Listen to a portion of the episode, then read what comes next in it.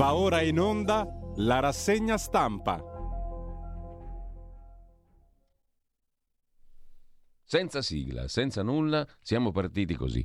È una novità del momento. Buongiorno a tutte le ascoltatrici, a tutti gli ascoltatori.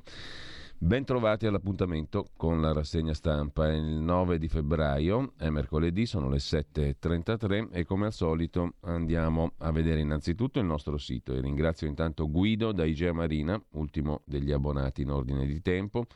Grazie Guido, rimangono aperte naturalmente le sottoscrizioni, le possibilità, questo va da sé, per sostenere la nostra radio sul nuovo sito radiolibertà.net trovate tutto ciò che vi serve, compreso il pulsantino Sostienici che è più che mai vitale, più che mai importante. Intanto, mh, come al solito, mh, diamo un'occhiata alle agenzie di stampa, uno sguardo veloce alla prima pagina dell'agenzia ANSA di stamani. Ad aprile via le mascherine anche al chiuso e niente pass. È l'argomento d'apertura di stamattina. Stop alle mascherine all'aperto, ma è obbligatorio averle con sé e utilizzarle in caso di assembramento. Lo si legge nell'ordinanza del ministro Speranza. Alla Camera servirà il Green Pass rafforzato. E poi ancora in primo piano la Coppa Italia 2-0 alla Roma, Inter in semifinale e una svolta epocale, dice il ministro Cingolani riferendosi al fatto che l'ambiente entra in Costituzione, così come anche la tutela degli animali. Ok, definitivo alla Camera la proposta di legge che modifica due articoli della Carta Costituzionale della Costituzione italiana. Poi lo vediamo dettagliatamente. Intanto, sempre dal primo piano dell'agenzia ANSA, trionfo Constantini Mosaner dal Carling, il secondo oro dell'Italia alle Olimpiadi Doppio misto azzurro Fallon Plain, battuta in finale la Norvegia. Un lavoro eccezionale abbiamo fatto, dicono i due atleti. Poi, sempre dal primo piano dell'agenzia ANSA, Ratzinger, una grandissima colpa a non affrontare gli abusi.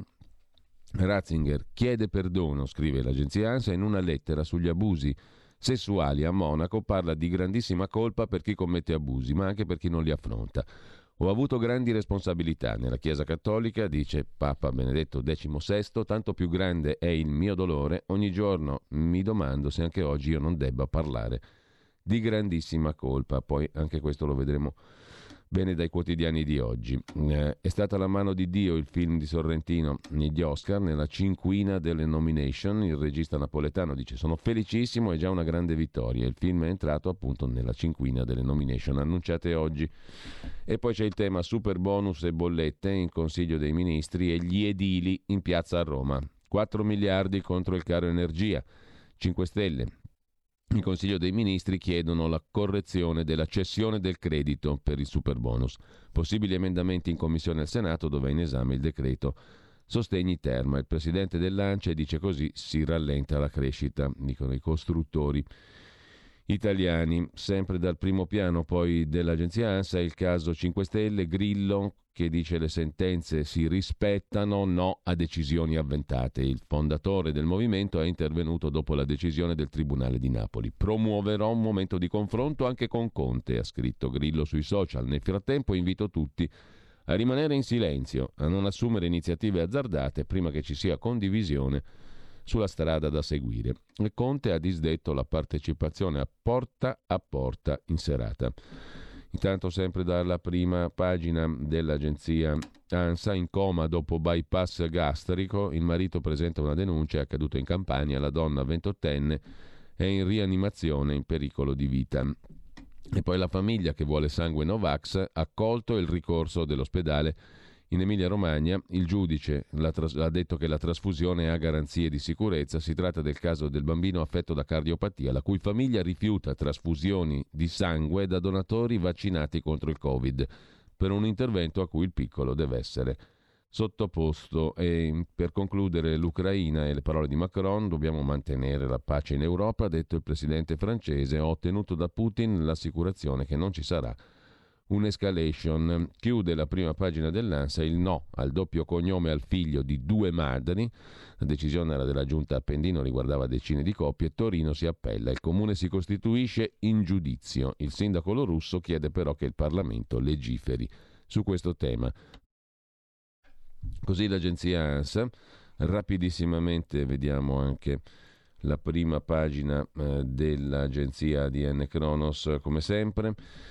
Apertura sulle mascherine all'aperto e al chiuso, quando c'è l'obbligo, cosa cambia dall'11 febbraio fino al 31 marzo, obbligo soltanto al chiuso e all'aperto in caso di assembramento. 415 morti ieri, il bollettino dell'8 febbraio, qualcuno si domanda come mai, cosa succede, che numero è, anche il professor Galli, pensionato dal Sacco di Milano, se lo chiede, come vedremo sul Fatto Quotidiano. Nel frattempo, sempre dalla prima pagina dell'agenzia di N. Cronos, il caso pedofilia, Ratzinger dice non sono un bugiardo e Papa Francesco è con me la lettera del pontefice emerito Benedetto XVI dopo il rapporto sugli abusi nell'arcidiocesi di Monaco e Frisinga quando Ratzinger era arcivescovo. Chiedo perdono alle vittime, ogni caso è irreparabile. Dice il Papa emerito, non vaccino mia figlia, ha detto Giorgia Meloni, Burioni e Cartabellotta contro di lei. E il Movimento 5 Stelle dove si studiano mosse per uscire dall'ampasse questo anche sulla DN Kronos. Con ciò andiamo direttamente adesso a vedere le prime pagine dei quotidiani di oggi e come al solito partiamo dal Corriere della Sera.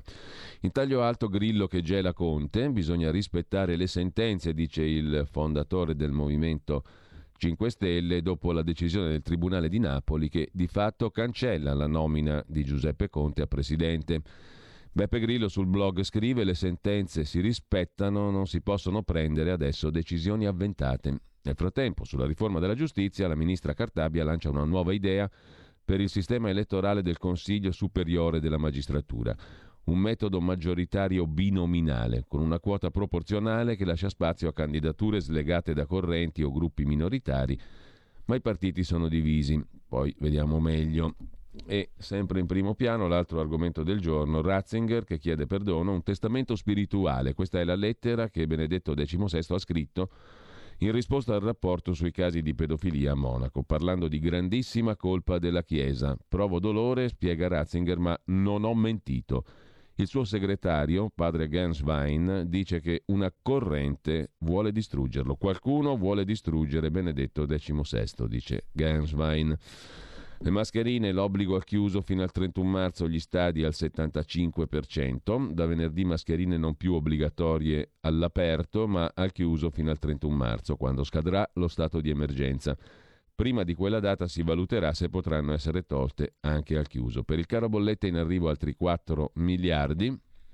Nuovo decreto legge interventi a sostegno di famiglie e imprese per il secondo trimestre del 2022, si userà il tesoretto della crescita del PIL nel 2021. Super bonus cambiano le regole poi c'è la novità costituzionale, la tutela dell'ambiente e degli animali entra in Costituzione e diventa valore fondamentale della Repubblica.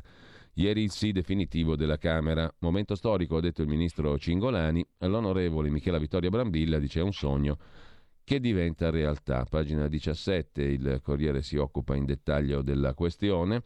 La tutela dell'ambiente, della biodiversità e degli ecosistemi e l'impegno a disciplinare i modi e le forme di tutela degli animali entrano tra i principi fondamentali della Costituzione con un voto favorevole ad amplissima maggioranza, 468 sì, 6 astenuti, un solo voto contrario. Alla Camera in quarta definitiva lettura la proposta di legge è stata approvata modificando gli articoli 9 e 41 della nostra Carta Costituzionale. Dell'aggettivo storico si abusa, ma oggi possiamo adoperarlo, ha detto Michela Vittoria Brambilla, presidente dell'intergruppo parlamentare per i diritti degli animali e della Lega Italiana Difesa Animali e Ambiente. L'iter legislativo dunque si è definitivamente concluso la modifica interviene sull'articolo 9 della Costituzione, integrando la tutela di paesaggio, patrimonio storico e artistico con quella dell'ambiente, della biodiversità, degli ecosistemi, anche nell'interesse delle future generazioni, recita la nuova Costituzione, che inserisce il richiamo a una legge dello Stato anche per disciplinare i modi e le forme di tutela degli animali. Questo all'articolo 9. L'altro intervento è all'articolo 41 della Costituzione riformulato. L'articolo 41 è dedicato all'iniziativa economica privata che, recita la nuova Costituzione, non deve recare danno alla sicurezza, alla libertà, alla dignità umana e ora neppure alla salute e all'ambiente. Commenta il ministro Cingolani, per le azioni che facciamo oggi e per le conseguenze in futuro è una conquista fondamentale per avere regole ben definite per proteggere il nostro pianeta. Con questo lasciamo la prima pagina del Corriere della Sera, andiamo a rapido volo per non farci soddurre, questa è la bella parola che abbiamo trascurato eh, il gioco etimologico in questi giorni, ci ritorniamo con molto gusto. Non lasciamoci soddurre dalle prime pagine, le seconde, le terze, le quarte e le quinte dei quotidiani. Cerchiamo però di leggerli per um, ragionare con la nostra testa. Soddurre è forse lo scopo di qualcuno, ma non certamente il nostro. Andiamo dunque in prima pagina su Repubblica, senza lasciarci soddurre da alcuno. Il mea culpa di Ratzinger è l'argomento d'apertura, vergogna e dolore, chiedo perdono alle vittime ma non sono bugiardo e presto sarò davanti al giudice ultimo della vita la lettera di Benedetto XVI rispondendo alle accuse di silenzio sui casi dei preti pedofili a Monaco in Germania. Vescovi divisi, aggiunge Repubblica sull'ipotesi di un'inchiesta indipendente in Italia. C'è poi il sindaco di Bologna che spegne le luci delle città per il caro bollette, sciopero delle luci in tutta Italia. Il sindaco di Bologna Lepore ricorda l'aumento di bollette e inflazione vale 550 milioni di euro sul bilancio dei comuni. Per la politica Grillo blocca Conte e battaglia per eh, lo statuto e poi tra gli studenti del dopo Covid. A noi scrivere fa un po' paura, ci sono due pagine che Repubblica dedica ai giovani, agli studenti dopo Covid. Mattarella ha chiesto di ascoltarli e loro chiedono l'esame che vogliono loro. Vedremo poi il pezzo di Paola Mastrocola, consorte del professor Luca Ricolfi, in prima pagina sulla stampa proprio su questo e sul ministro Bianchi. Alla stampa infatti ci arriviamo subito. Apertura del quotidiano torinese sui due fatti del giorno, il mea culpa di Ratzinger sui preti pedofili, secondo lo storico del cristianesimo Franco Cardini è una confessione molto pericolosa, da uomo che è stato papa non avrebbe dovuto spingersi Così in là, dice Cardini, gesto degno di ammirazione ma pericoloso per la Chiesa perché qualcuno potrebbe pensare che voglia togliersi un peso dalla coscienza. L'altro argomento, Meloni, una lunga intervista, 30 minuti al massimo, col direttore Massimo Giannini della stampa, sono pronta a governare, l'alleanza è in crisi, noi siamo coerenti, il vaccino non è una religione, non lo farò a mia figlia. Rabbia dei virologi per questa frase di Giorgia Meloni. La leader di Fratelli d'Italia rivendica la guida della destra. Salvini commenta qualcuno vuole andare da solo e perdere. C'è una lunga intervista riportata dalla stampa di oggi a Giorgia Meloni Fratelli d'Italia è il primo partito della destra, mi preparo a governare, dice la leader di Fratelli d'Italia, un'intesa nel centrodestra ma non scritta sulla sabbia. Draghi mandi via i ministri Speranza e Lamorgese sono totalmente fallimentari. Non vaccinerò mia figlia Ginevra. E poi Draghi è più debole, ha una maggioranza variegata, le tensioni aumenteranno. Con Berlusconi ci siamo chiariti. Un invito da Mediaset è già arrivato. Dopo le accuse di censura contro la Meloni da parte di Mediaset e ancora dice Giorgia Meloni alla stampa il governo è inflessibile solo con chi protesta contro il governo, gli studenti manganellati. Putin e la crisi ucraina non servono sanzioni alla Russia di Putin perché danneggiano le nostre aziende. L'unico partito rimasto nel centrodestra siamo noi, dice Giorgia Meloni. Al governo col PD mai. È una vita che vogliono chiuderci in un angolo. Non ci riusciranno. Nell'osservare l'inconsistenza del centrodestra, Meloni avverte Salvini e Berlusconi non si possono più scrivere accordi sulla sabbia, dice la presidente di Fratelli d'Italia, che non vaccinerà la figlia, critica il governo Draghi per la gestione della pandemia e poi punta il dito su due ministri, Speranza e Lamorgese, totalmente fallimentari. La coalizione ha enormi difficoltà, dice Giorgia Meloni circa il centrodestra, sul piano parlamentare inconsistente, ma le idee e i principi che la ispirano sono ancora maggioranza tra gli italiani. Va fatta chiarezza tra noi. Ricomposizione non dipende da me, ma le persone che votano centrodestra chiedono rispetto senza rincorrere la sinistra avversaria. La mia responsabilità è dare rappresentanza a questo mondo. Nell'elezione del Presidente della Repubblica hanno preferito tutelare l'alleanza di governo con PD e 5 Stelle invece che l'unità del centrodestra. Salvini non lo sento da prima che votasse per Mattarella. Berlusconi mi ha chiamato un paio di giorni fa, ci confronteremo. Il punto è che non si possono più scrivere accordi sulla sabbia. Da noi tutte le scuse sono buone per non votare. Siamo l'unica democrazia in Europa in cui il Premier non ha avuto legittimazione del popolo, ma solo del Parlamento, che è poco rappresentativo ormai. Quanto a Berlusconi, eh, un invito da Mediaset è già arrivato, poi la legge elettorale proporzionale, Berlusconi e Salvini la voteranno. Sulla carta, risponde Meloni, sono con noi per il maggioritario. Vedremo se cambieranno idea anche quindi. Certo il proporzionale è un modo per turlupinare i voti degli italiani, è la causa del pantano. Se poi si arriverà lì, chiederò che venga prevista una dichiarazione con cui ogni partito dice con chi è disposto a fare alleanze. Noi diremo con il PD mai. Sul territorio il centrodestra esiste, eccetera. Questo in sintesi il colloquio di Massimo Giannini con Giorgia Meloni. E, mh, mm, sempre rimanendo alla stampa, tornando alla prima pagina, oltre a questo sono i due argomenti di apertura. C'è da segnalare appunto il pezzo di Paola Mastrocola su Bianchi, il ministro dell'istruzione, la maturità e la scuola schiava delle sue inefficienze. Ci andiamo subito all'articolo di Paola Mastrocola, pagina 25 della stampa di oggi, a proposito del azione del ministro Bianchi, tutti compatti a protestare contro le prove scritte alla maturità, i ragazzi in piazza, i presidi al loro fianco, ora anche il Consiglio Superiore della Pubblica Istruzione contro il ministro Bianchi. Almeno il secondo scritto deve saltare alle superiori e all'esame di terza media niente prove scritte di italiano e matematica, niente colloquio di lingue straniere, anzi meglio abolire l'esame stesso. La motivazione è che dopo quasi tre anni scolastici a singhiozzo tra date e quarantene, questi ragazzi non sono in grado di sottoporsi alle prove tradizionali. Ma qualcuno, domanda Mastro Cola, si è accorto che si tratta di un'ammissione di inadempienza e di inefficacia senza pari? Un'autoaccusa, una plateale confessione, è come se la scuola dicesse che non ha fatto scuola per due anni, se ora accetta che i ragazzi si dichiarino impreparati a sostenere uno scritto di latino o di matematica. Giustificabile? Non so. Certo, lo sapevamo che la pandemia ha costretto a una scuola sconfortante. Ma fino a questo punto? Allora abbiamo lasciato aperte le scuole. Per che cosa? Abbiamo tenuto i ragazzi appesi a un video per due anni, cinque ore al giorno per insegnare nulla?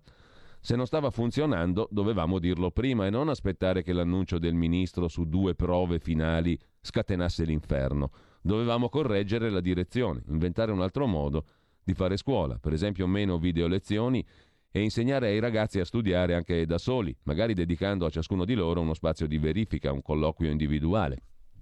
Se non stava funzionando, scrive Paola Mastrocola, i ragazzi per primi dovevano denunciarlo, scendere in piazza un anno fa a dire guardate che noi non stiamo imparando niente, volete darcelo uno straccio di istruzione? Perché protestano solo ora spaventati dalle prove? Credo che dovessimo essere informati, tutti noi cittadini, prima del fatto che in due anni i nostri ragazzi hanno fatto sì e no quattro versioni di latino e due temi, così come ora ci rivelano gli studenti in piazza. C'era qualcuno a verificare che agli studenti fosse assicurata almeno la trasmissione di quelle conoscenze di base che avrebbero consentito loro di affrontare la prova finale, sulla quale, tra l'altro, sarà rilasciato loro un titolo di studio? Cosa certificheranno i titoli di studio quest'anno? Il falso? Come potranno affrontare il mondo del lavoro e il proseguimento degli studi ragazzi falsamente certificati? Oppure le cose non stanno così? Perché gli insegnanti non difendono il loro operato? Non credo proprio che la maggioranza di loro abbia lavorato poco. Sono convinta che molti studenti abbiano studiato in modo degno, con grande difficoltà, disagio, ma comunque hanno lavorato. Cosa dovrebbero dire ora se verranno privati dell'occasione di veder premiato il loro impegno? È possibile che chi ha lavorato bene voglia essere messo alla prova alla fine degli studi. Invece questa generazione uscirà col marchio di infamia se le verrà negato un esame serio. Il mondo del lavoro ne terrà conto. Virus o no, dado o no, non ci saranno sconti. Insomma, conclude Paola Mastrocola, o hanno ragione i ragazzi a rifiutare gli iscritti e allora abbiamo dato una scuola inadeguata, oppure abbiamo fatto tutto sommato una buona scuola e i ragazzi dovrebbero accettare le prove scritte delle due l'una. Se aboliremo gli iscritti sarà da parte della scuola una missione di colpa. Se li manterremo sarà perché crediamo di aver fatto un discreto lavoro e confidiamo nella forza dei nostri giovani capaci di affrontare a 19 anni, dopo 13 di studio, una prova. Noi, consapevoli del momento che ci tocca vivere, li ammireremo se non si vorranno sottrarre. Con questo lasciamo la stampa, andiamo a vedere la prima pagina della verità. Verità di Belpietro che si apre con eh, la prova, il super pass è inutile, ma ora scatta l'obbligo sul lavoro. Hanno rovinato la vita agli italiani per nulla, scrive il direttore della Verità. I contagi e i morti degli ultimi mesi e il confronto della curva dell'epidemia con quella di altri stati che non hanno applicato le nostre restrizioni fanno a pezzi il provvedimento. Anche un membro del CTS, il Comitato Tecnico Scientifico, si dice sconcertato dalle decisioni del governo che tira dritto. In primo piano sulla verità lo sdegno di Ratzinger, mi hanno dato del bugiardo ma vado a Dio con l'animo lieto. E Francesco Borgonovo, a colpi di contentini, sempre allegri bisogna stare perché il nostro piangere fa male al re, per dirla con Foyan Naci Gaber. Non si torna alla vita di prima, il governo continua a rifilarci contentini di fronte ai quali dovremmo pure ringraziare. Stefano Graziosi si occupa della rivolta dei camionisti che sta arrivando in Europa dopo Canada e Nuova Zelanda, scoppiata in Canada, diffusasi in Nord America, Australia, Nuova Zelanda. Il 14 febbraio la protesta anti-pass dei TIR punta a Bruxelles.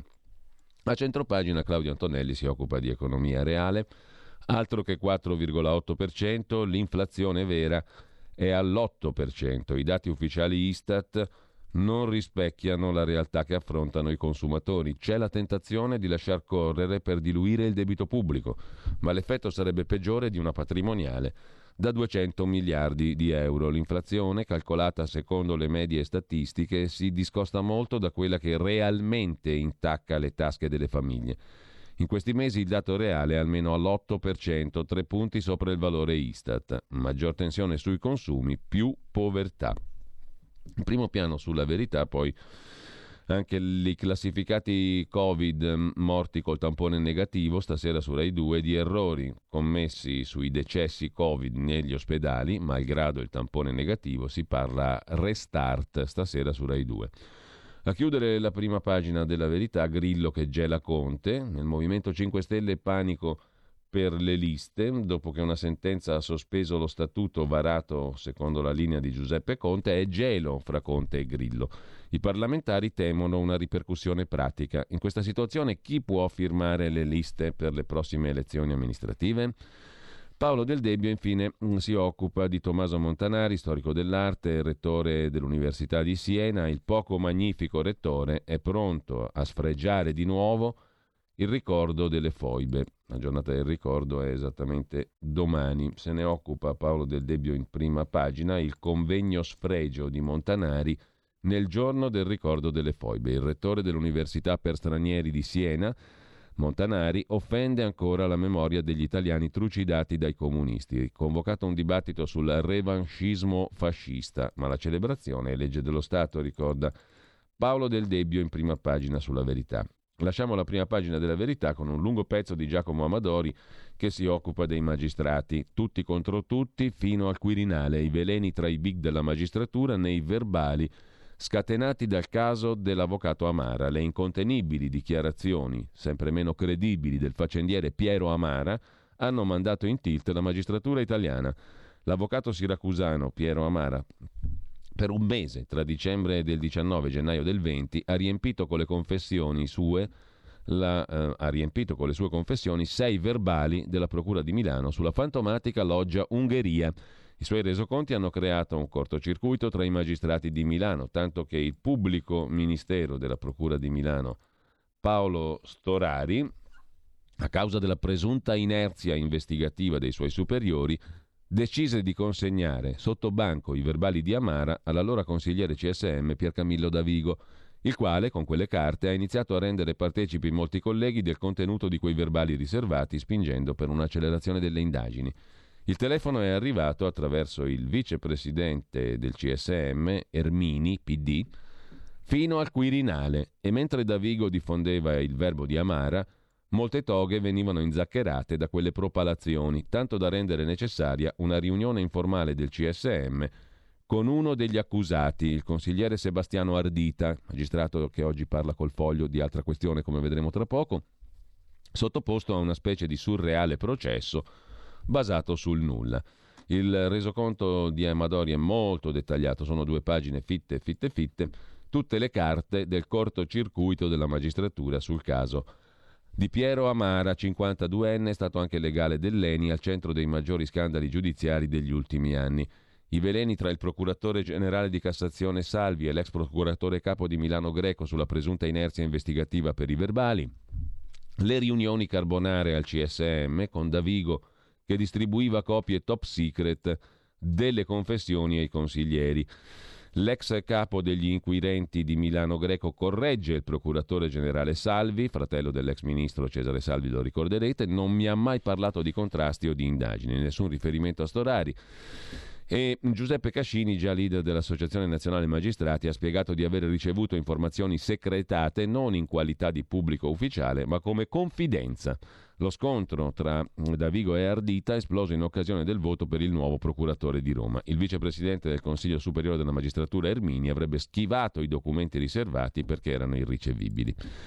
C'è un'altra storia raccontata sempre in ambito di indagini e affini, ma che riguarda la politica da François de Tonquedec oggi sulla verità. Le scatole cinesi che portano a Matteo Renzi.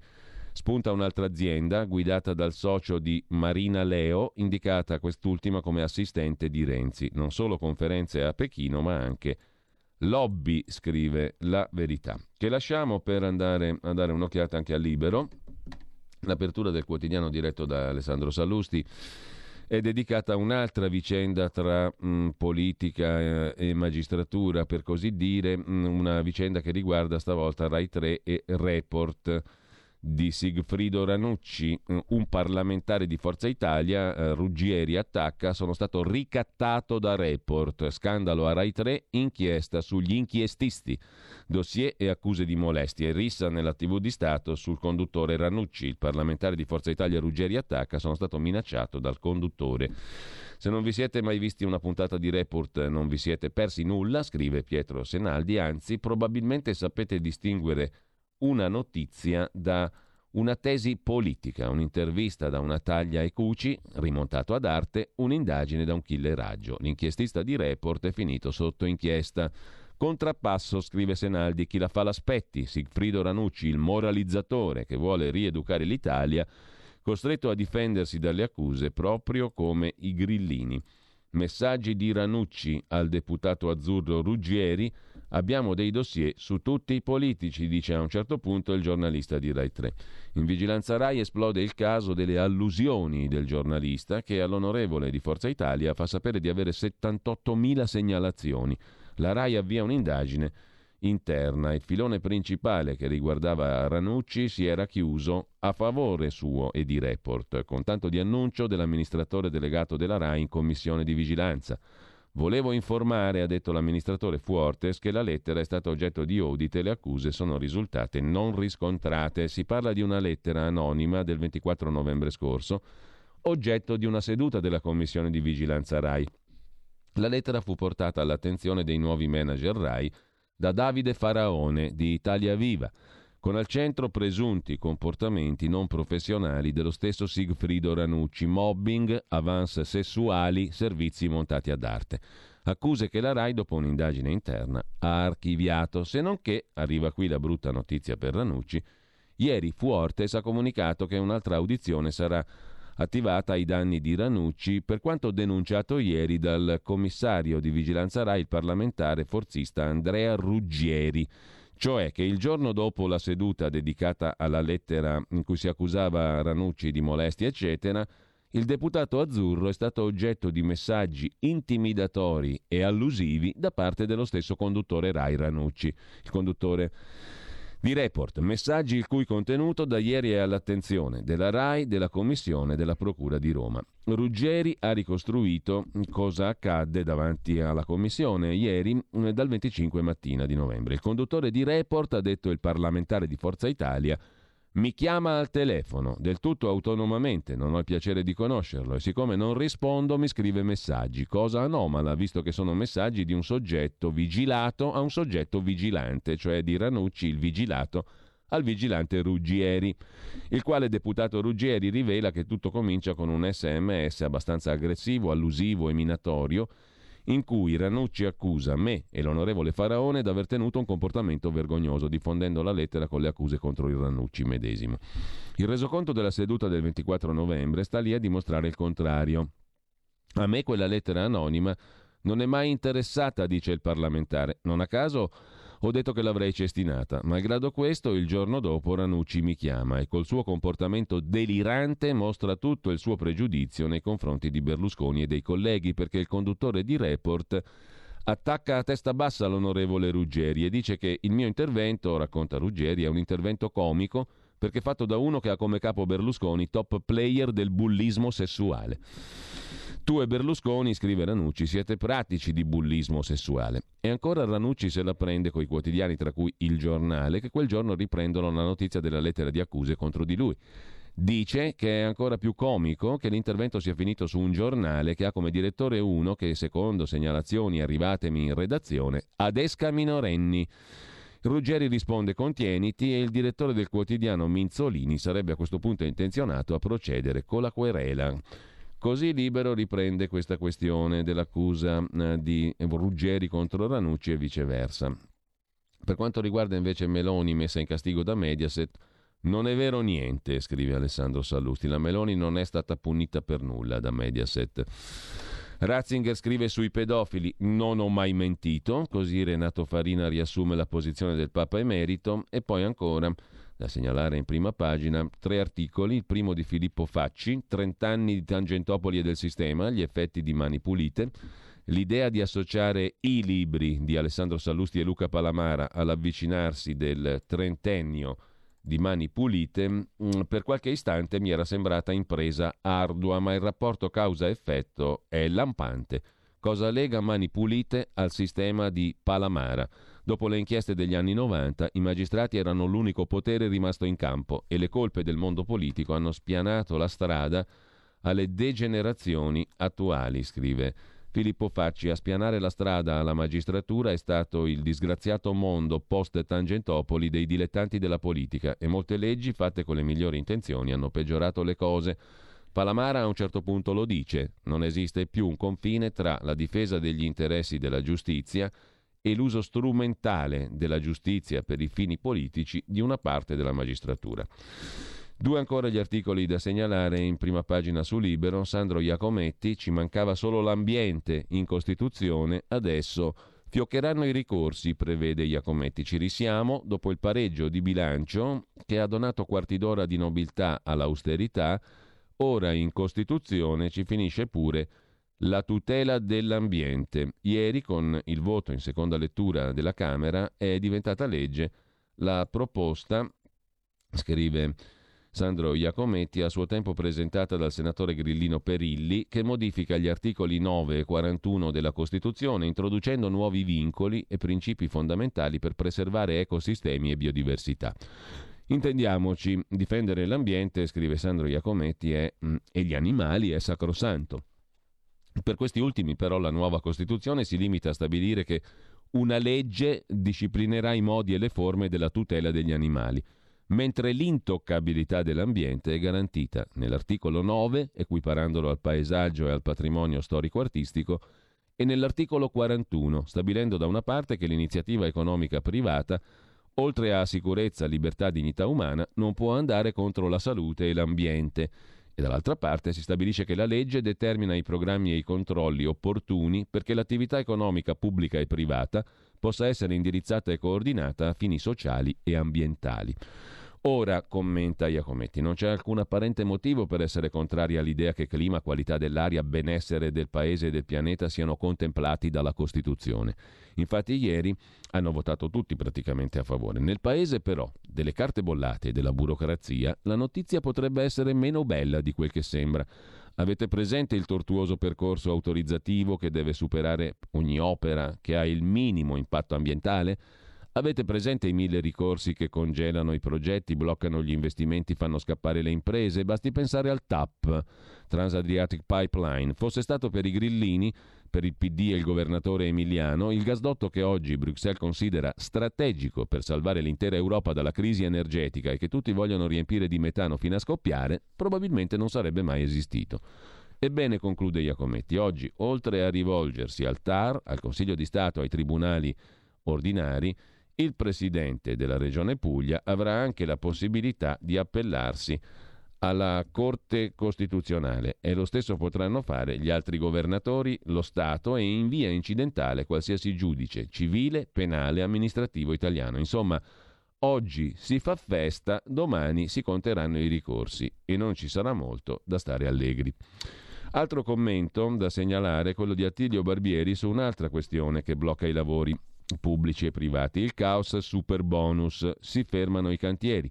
L'edilizia ha un passo dal crack con la possibilità di cedere una volta sola il credito di imposta per le ristrutturazioni introdotta dall'articolo 28 decreto sostegni ter. Il settore dell'edilizia si è fermato, molte imprese si ritrovano con il cassetto fiscale, scrive Attilio Barbieri in prima pagina su Libero, un cassetto fiscale imbottito di crediti che non riescono più a cedere. Troppi bonus, niente liquidità, cantieri fermi. Circa 300 tra imprenditori dell'edilizia, artigiani e tecnici hanno manifestato ieri a Roma contro il decreto Sostegni Ter. Abbiamo crediti per lavori che stiamo facendo, dice un imprenditore, ma non abbiamo liquidi per procedere, pagare dipendenti e materiali. Non si possono cambiare le regole in corsa, è scorretto. Io non frodo nessuno, non ho paura dei controlli, ma non posso procedere coi lavori. Alla manifestazione promossa da un gruppo di imprese ha partecipato l'ex ministro Fraccaro, padrino del superbonus, che ha invocato un decreto perché le banche possano continuare ad acquisire crediti delle imprese, altrimenti gli imprenditori onesti che lavorano in regola non avranno liquidità per pagare operai e fornitori. Caos, super bonus, si fermano i cantieri, iniziano a bloccarsi i lavori in tutta Italia. Le misure antifrode volute dal governo paralizzano le ditte e rischiano di far pagare il, il conto ai proprietari. I partiti sono in rivolta effetti dirompenti sull'intera filiera, dicono Confartigianato, Impianti ed Edilizia. Questo per quanto riguarda la prima pagina di Libero. Andiamo a vedere adesso anche la prima pagina del Fatto Quotidiano di Marco Travaglio. L'apertura è sul Movimento 5 Stelle, tre vie d'uscita, un'ordinanza col buco, in freezer, Grillo discute con Conte la replica al Tribunale, tra regole ed equivoci, i giudici non sanno che il regolamento sul voto online c'è dal 2018. Il garante Grillo dice zitti, è una questione complicata. Intanto Enrico Letta Junior, il segretario del PD, ha chiamato tre volte Berlusconi per la legge elettorale per creare una maggioranza Ursula. Devi collaborare con noi, perlomeno questo racconta il fatto con Giacomo Salvini. Le tre telefonate di Letta Junior a Berlusconi. Caro Silvio, ora collabora con noi, chiede il segretario del PD che ha chiamato il Caimano dopo il Colle. La proposta sul proporzionale è una maggioranza Ursula nel 2023 per dare un altro giro di cinque anni magari a Mario Draghi. Mentre Renzi per i cinesi era The Predator, questo è divertente, The Predator, l'uomo che voleva rivoluzionare il sistema politico italiano, che ha introdotto per la prima volta una riunione alle 7.30 del mattino sconvolgendo gli italiani abituati a lavorare dalle 9 in poi, una definizione, quella di predatore, che potrebbe essere la traduzione di rottamatore. È la presentazione di Renzi pubblicata dal sito cinese della Kiaoao International Public Relation di Pechino, società collegata alla Mata Yao International che a sua volta avrebbe pagato Renzi per alcuni mesi la somma di poco più di 8.000 euro al mese. The Predator è un altro dei nomignoli mm, che Renzi si cucca, mentre sullo spread effetto Draghi addio, in prima pagina sempre sul Fatto Quotidiano, guai in vista con l'aumento dei tassi, la crescita stagnante, la politica della Banca Centrale Europea. Un anno dopo l'arrivo di Draghi, il differenziale tra BTP e Bund a 10 anni ha chiuso in crescita, 158 punti base. Poi ci sono le gaff della francese Lagarde, in palio il ritorno dell'austerità.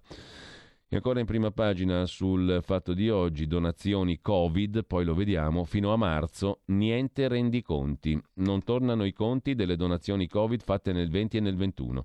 Sulla truffa diamanti invece Banca Italia sapeva tutto già dal 2013, titola il fatto in prima pagina.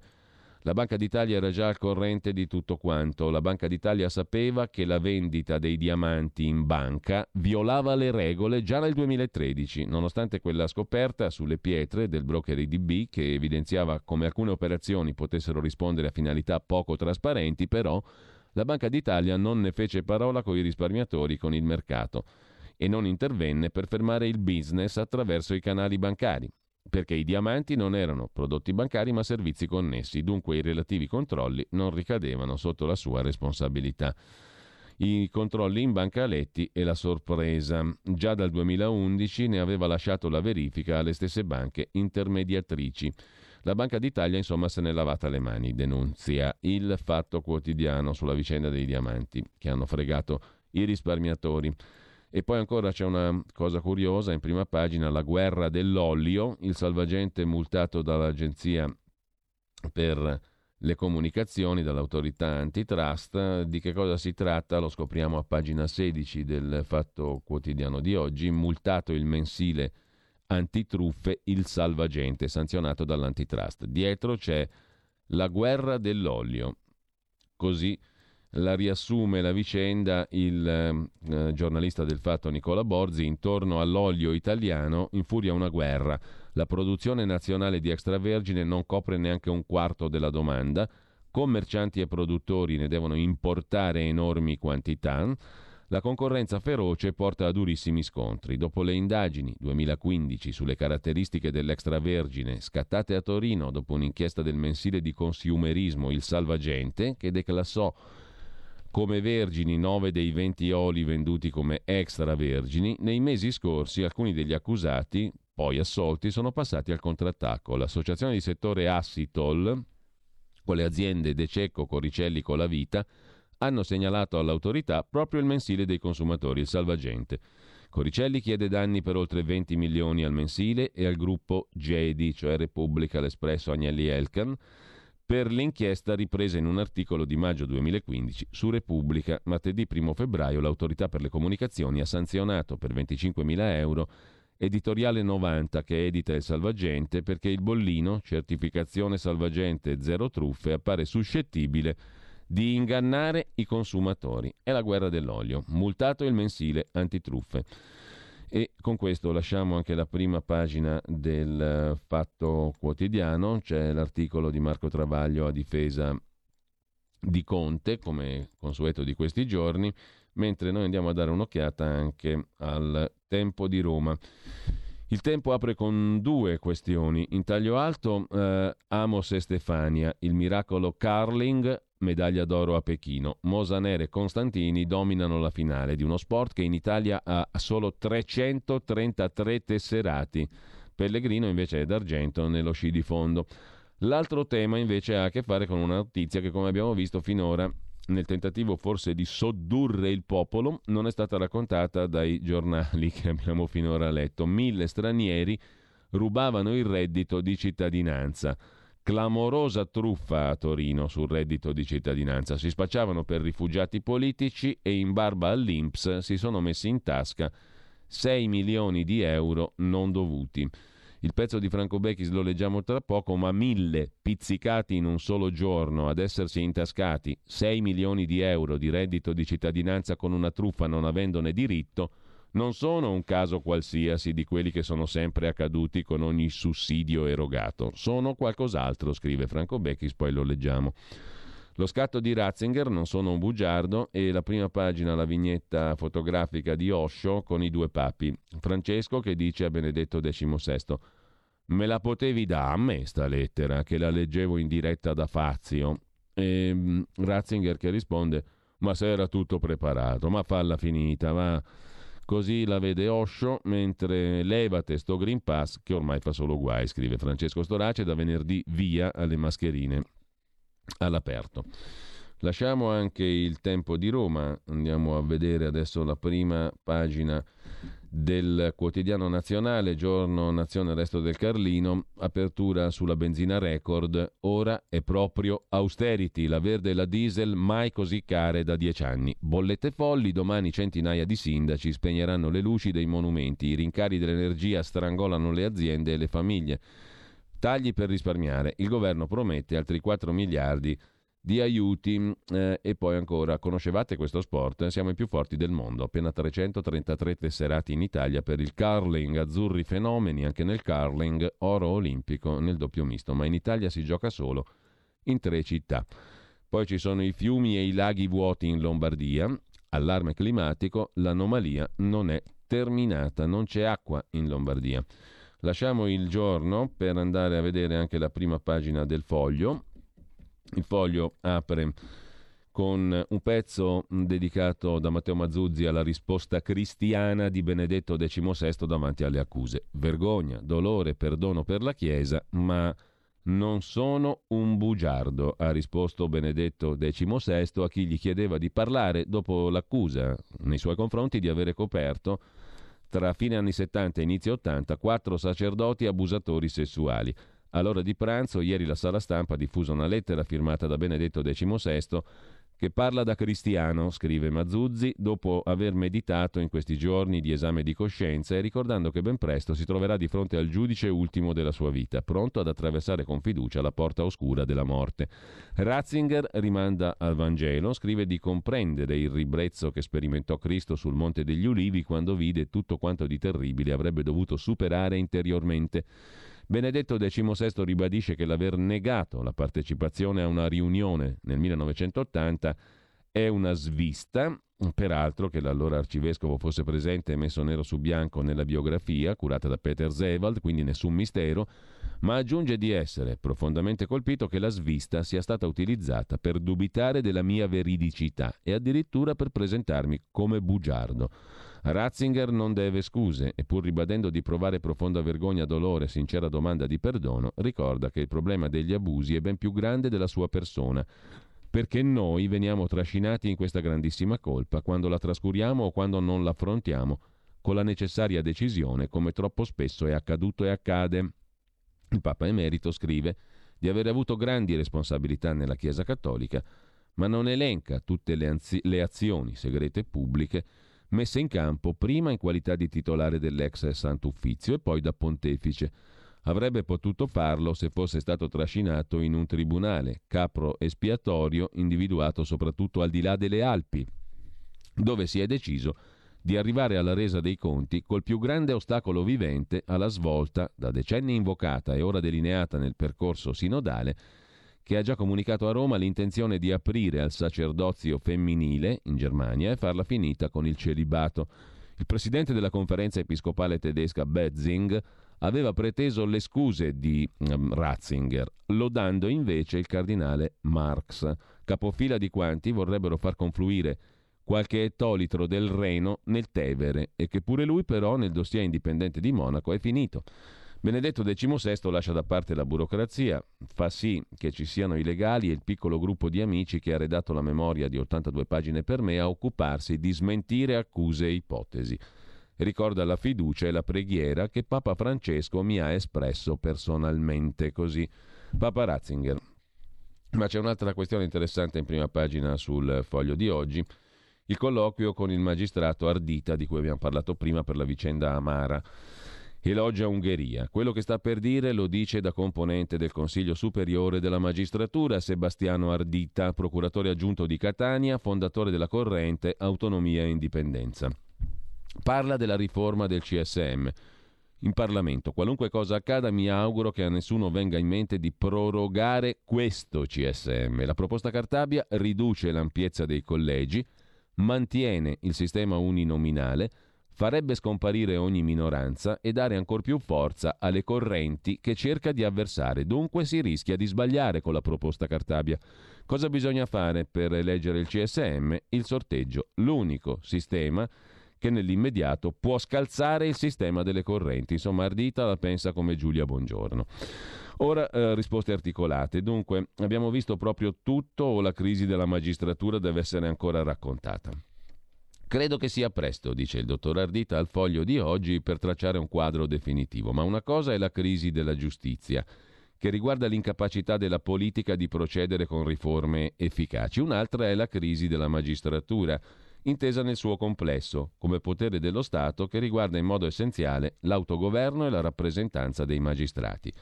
Cos'è la corrente? Quando diventa cordata? Che cosa è ritenuto necessario? Esiste tra i magistrati un'elite organizzata politicamente, racconta Ardita, capace di ottenere il consenso per esprimere la componente nell'organo di governo che è il CSM. A dirla tutta, l'egemonia delle correnti non solo non giova ai magistrati, ma li indebolisce. La stragrande parte dei magistrati detesta l'appartenenza e si affida a quei pochi che intendono proporsi per l'autogoverno ma è stanca di essere considerata come un contropotere rispetto al potere politico. Nel Consiglio dei Ministri di venerdì il governo avrebbe intenzione di presentare emendamenti di riforma del CSM. Difficile prevedere, dice il dottor Ardita.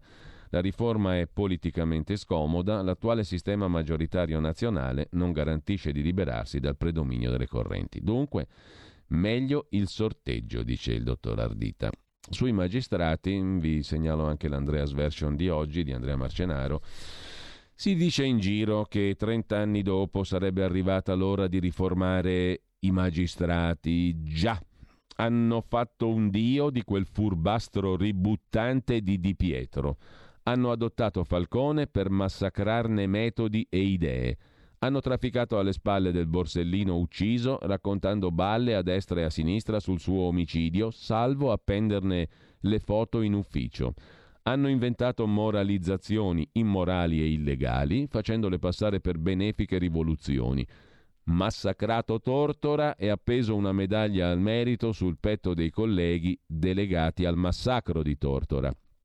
Hanno provocato suicidi senza togliersi il cappello neanche davanti alle bare hanno fatto e disfatto governi, presidenze della Repubblica, premiato infami, distrutto vite, creato segretari di partito, regalato il soffio della vita alle dicerie più unanimi e più invidiose, perciò più plebee. Sono stati come categoria, perché singolarmente non si può azzardare, talmente ingiusti, talmente torvi, così volgari che non essendo stati bloccati né squartati, né fritti nell'olio bollente come carciofi, perfino a Hollywood hanno dovuto chiedersi è stata la mano di Dio? Così Andrea Marcenaro nella sua Andreas Version sulla magistratura, sui magistrati, parlandone come categoria perché a parlarne singolarmente non ci si può azzardare, si rischia.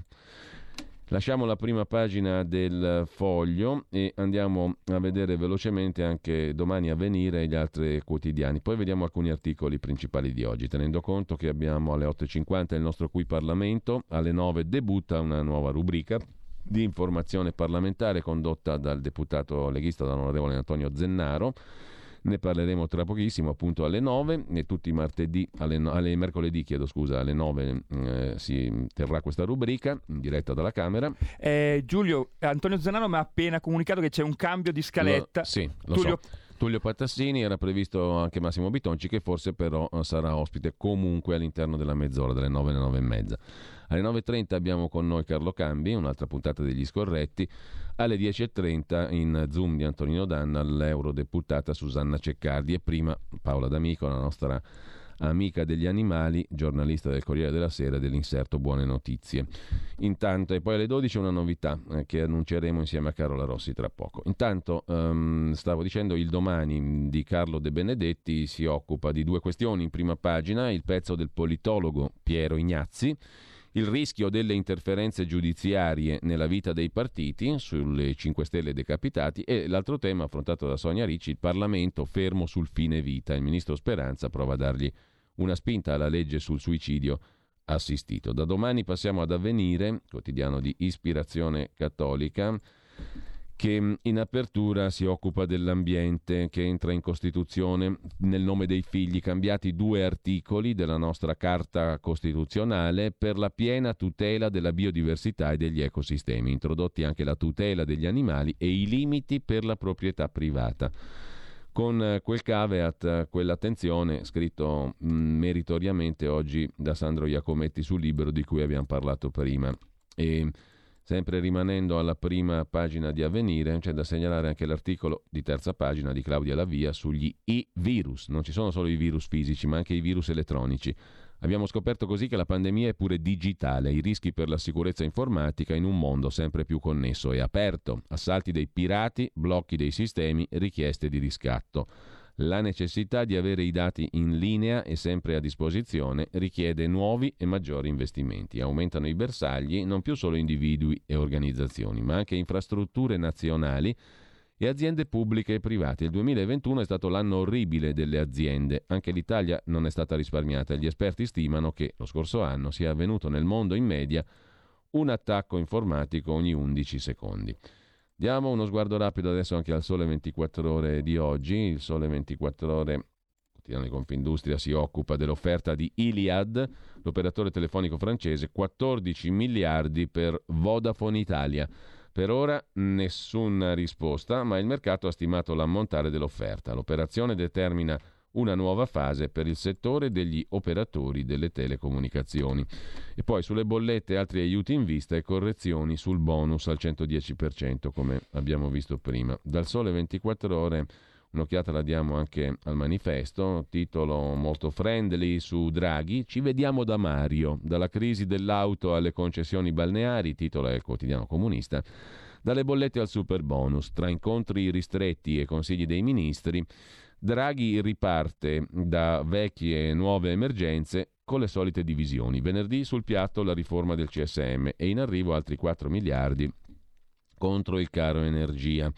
C'è anche un'intervista a Sergio Romano sulla Russia, basta ricerca del nemico, l'Unione Sovietica non esiste più. Per l'uscita del suo libro, Il suicidio dell'URSS, lungo colloquio sul disincanto della fine dell'Unione Sovietica e sui nodi della crisi ucraina, con Sergio Romano, saggista, giornalista e rappresentante permanente della Nato e ambasciatore d'Italia in Russia dall'85 all'89, un colloquio di Tommaso Di Francesco sul manifesto di oggi. E mh, mm, chiudiamo le prime pagine con il riformista di Piero Sansonetti.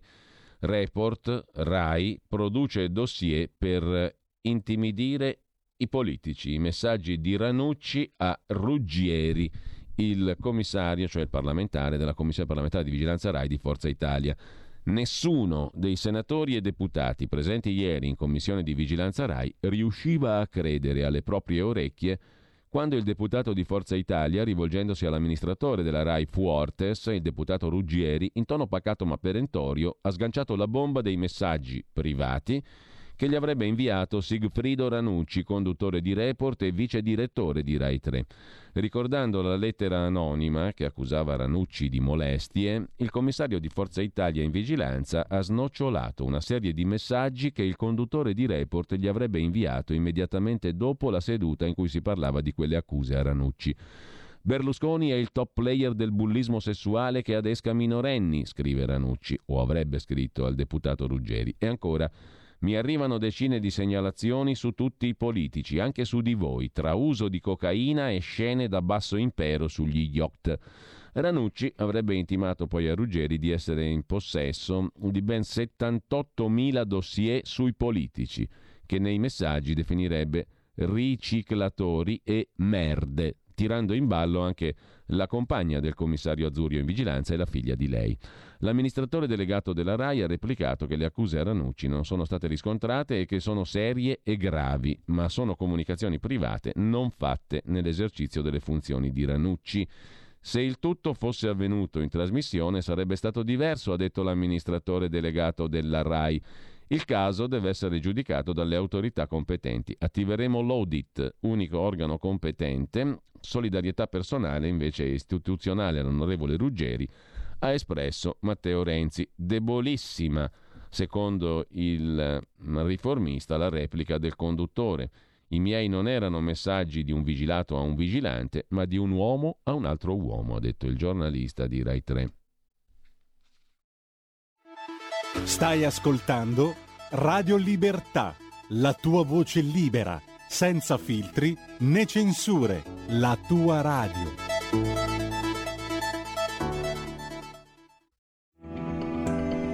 Il meteo.it presenta le previsioni del giorno. Una mega alta pressione intrappola nuovamente l'Italia e garantisce al nostro paese un tempo del tutto stabile, temperature senza particolari variazioni. Nella prima parte della giornata ampio soleggiamento da nord a sud con cieli limpidi o al massimo velati, salvo per degli addensamenti sulla Liguria e per nubi basse o foschie sulla pianura padana.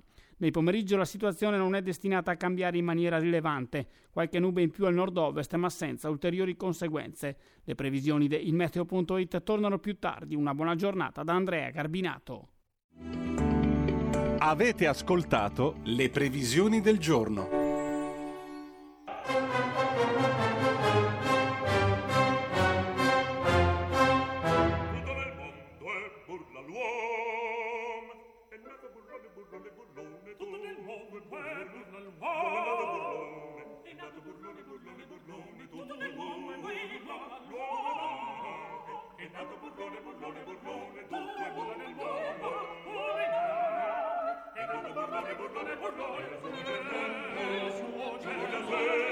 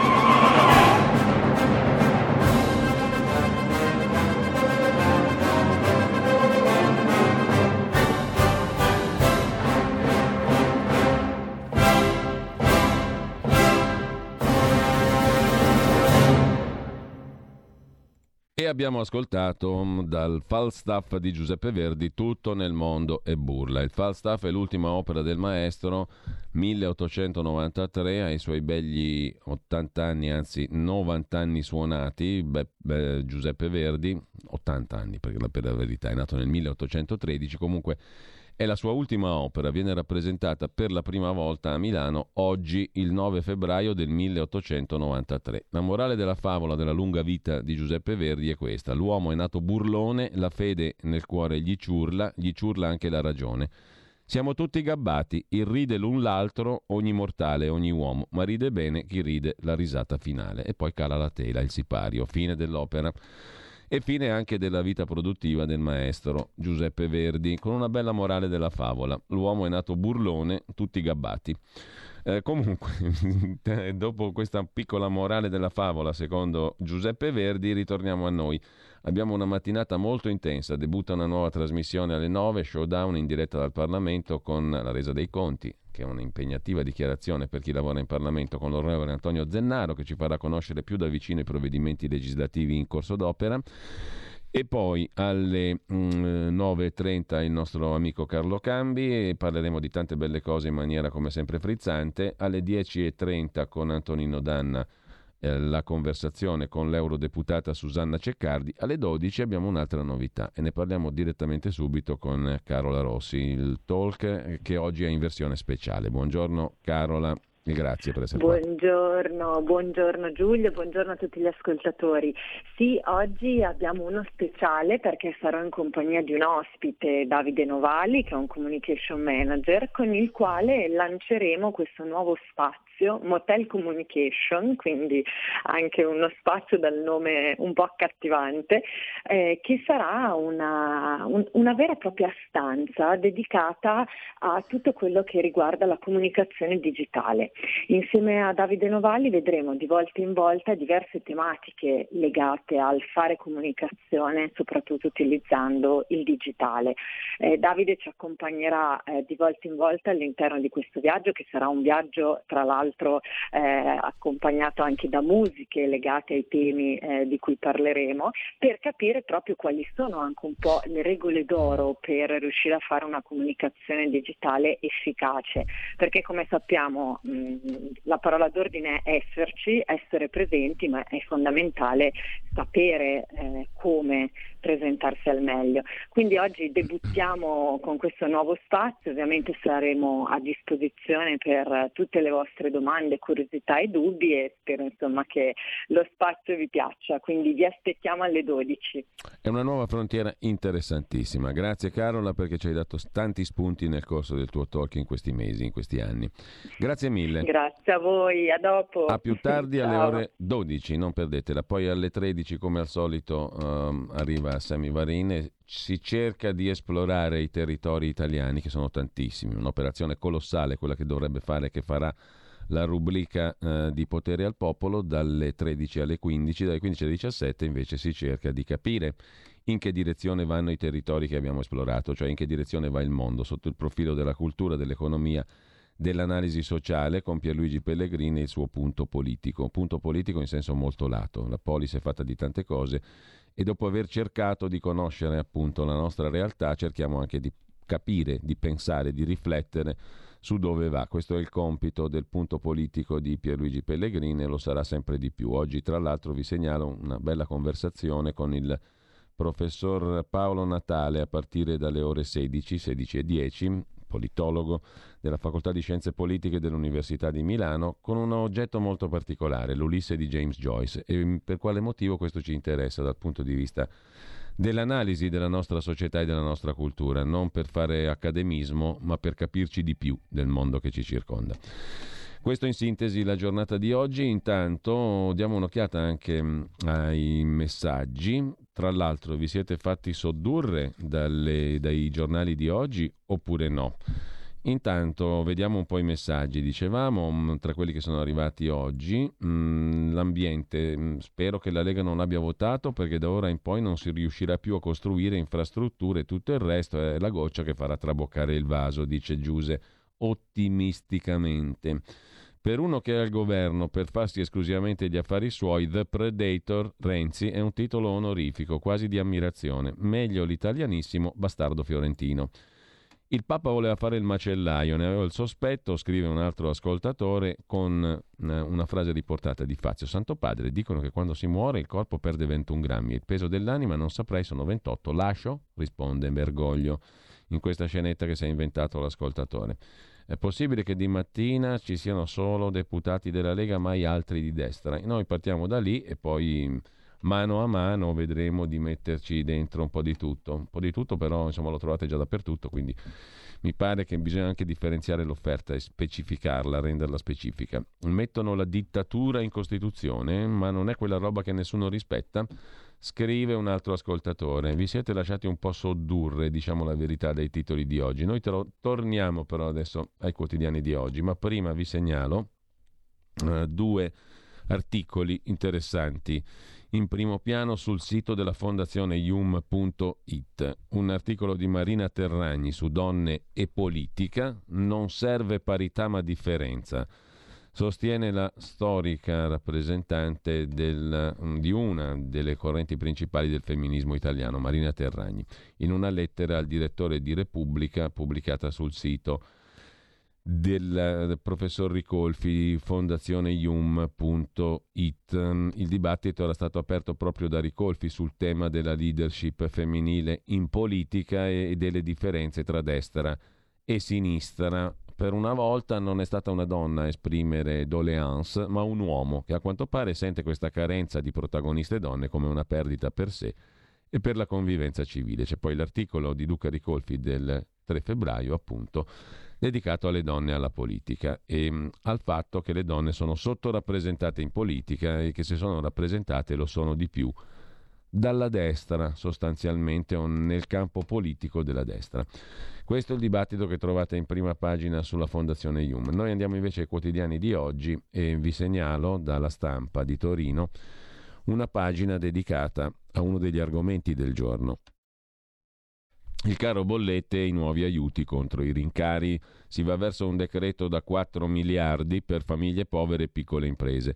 Rispunta anche la tassa sugli extra profitti delle aziende.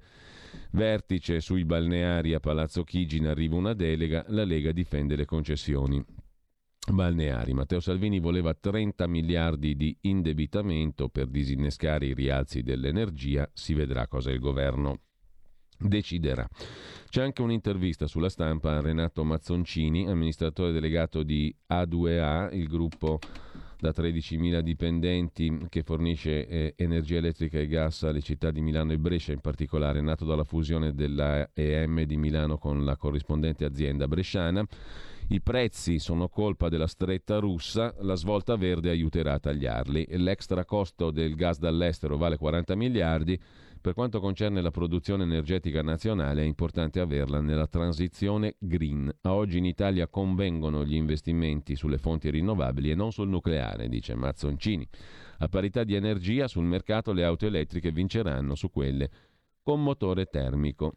Boh, discutibili queste eh, posizioni come tutte naturalmente possono essere discusse. Ma dalla stampa di Torino mm, vi segnalo anche un'altra questione, ne abbiamo accennato prima dalla prima pagina di Libero, l'ingorgo del super bonus, la stretta contro le truffe che rischia di fermare più di 100.000 cantieri, gli imprenditori edili in piazza, il governo costretto a correre ai ripari. La cessione del credito sarà concessa agli istituti vigilati da Banca Italia e il governo sta elaborando un decreto per rispondere a una doppia emergenza, oltre al caro bollette il super bonus.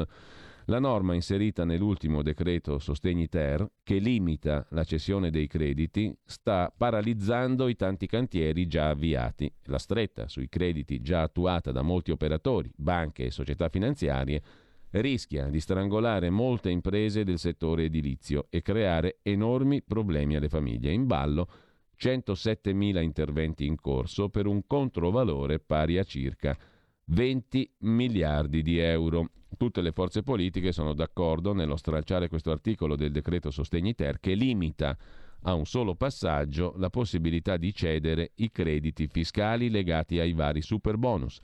Vista la situazione, al Ministero dell'Economia stanno mettendo a punto dei correttivi, scrive la stampa, con un articolo successivo di Giuseppe Salvaggiulo, frodi per 4 miliardi, l'ombra della Camorra e nelle intercettazioni chi dice lo Stato è pazzesco vuole farsi fregare. La catena di Sant'Antonio della cessione del credito ha aperto la strada a truffe in tutta Italia, controlli difficili per gli istituti, cittadini adescati da società amministrate da nulla tenenti che dichiarano di fare il 30% dei lavori in un solo giorno. A Pordenone il consorzio produce 1400 documenti in fotocopia e poi sparisce.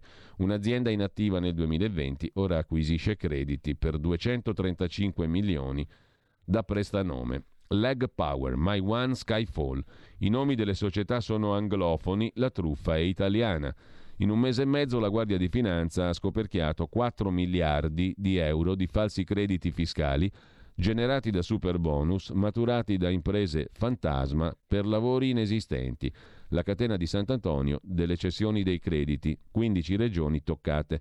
Grazie alle segnalazioni dell'Agenzia delle Entrate, gli investigatori hanno monitorato nulla tenenti, beneficiari di crediti che si sono moltiplicati del 500% in un mese. Le procure di Roma, Napoli, Rimini e Perugia sono intervenute con sequestri urgenti, considerando i crediti corpi di reato e impedendone l'ulteriore trasferimento ad altri soggetti in buona fede, comprese banche, assicurazioni, società pubbliche come poste e cassa depositi e prestiti. Questo non ha impedito già la monetizzazione di 2 miliardi di euro su cui proseguono indagini.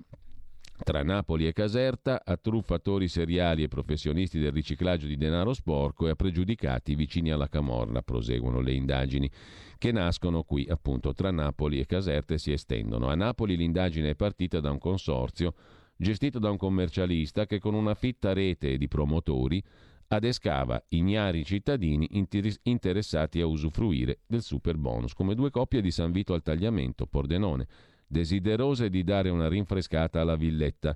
I clienti compilavano le schede, firmavano i contratti, dopo illusori sopralluoghi il consorzio spariva. In compenso uno stuolo di tecnici fabbricava 1400 asseverazioni farlocche in fotocopia per emettere fatture false certificando di aver completato in un giorno il 30% dei lavori. Grazie all'opzione sconto in fattura il consorzio diventava titolare dei crediti. Dieci mesi dopo i coniugi friulani, convocati dalla finanza, scoprivano nel cassetto fiscale dell'Agenzia delle Entrate crediti per 127 mila euro senza che nessun lavoro fosse stato svolto, prima venduti, poi monetizzati o compensati dallo stesso consorzio, secondo uno schema fraudolento valso solo nei primi nove mesi dell'anno 89 milioni di euro di fatture, 1300 presunti clienti, 83 milioni di crediti già veicolati nella catena di Sant'Antonio. Niente male, la società ha un solo dipendente. Nel 2020 vantava un fatturato 15 volte inferiore, un parco clienti 13 volte inferiore. Altra questione, il reddito di cittadinanza, la truffa da record per 960 persone, 330 delle quali vivono in Romania. Il tutto scoperto a Torino, sottratti 6 milioni allo Stato. I beneficiari figuravano come residenti allo stesso indirizzo, scrive il giornale stamattina. Intanto ci fermiamo un attimo, adesso sentiamo anche il secondo brano musicale della giornata e poi apriamo la nostra rubrica del Qui Parlamento. Sonata per pianoforte opera 1 di Alban Berg che nasce a Vienna oggi, il 9 febbraio del 1885. Compositore austriaco tra i protagonisti della vita musicale del primo Novecento.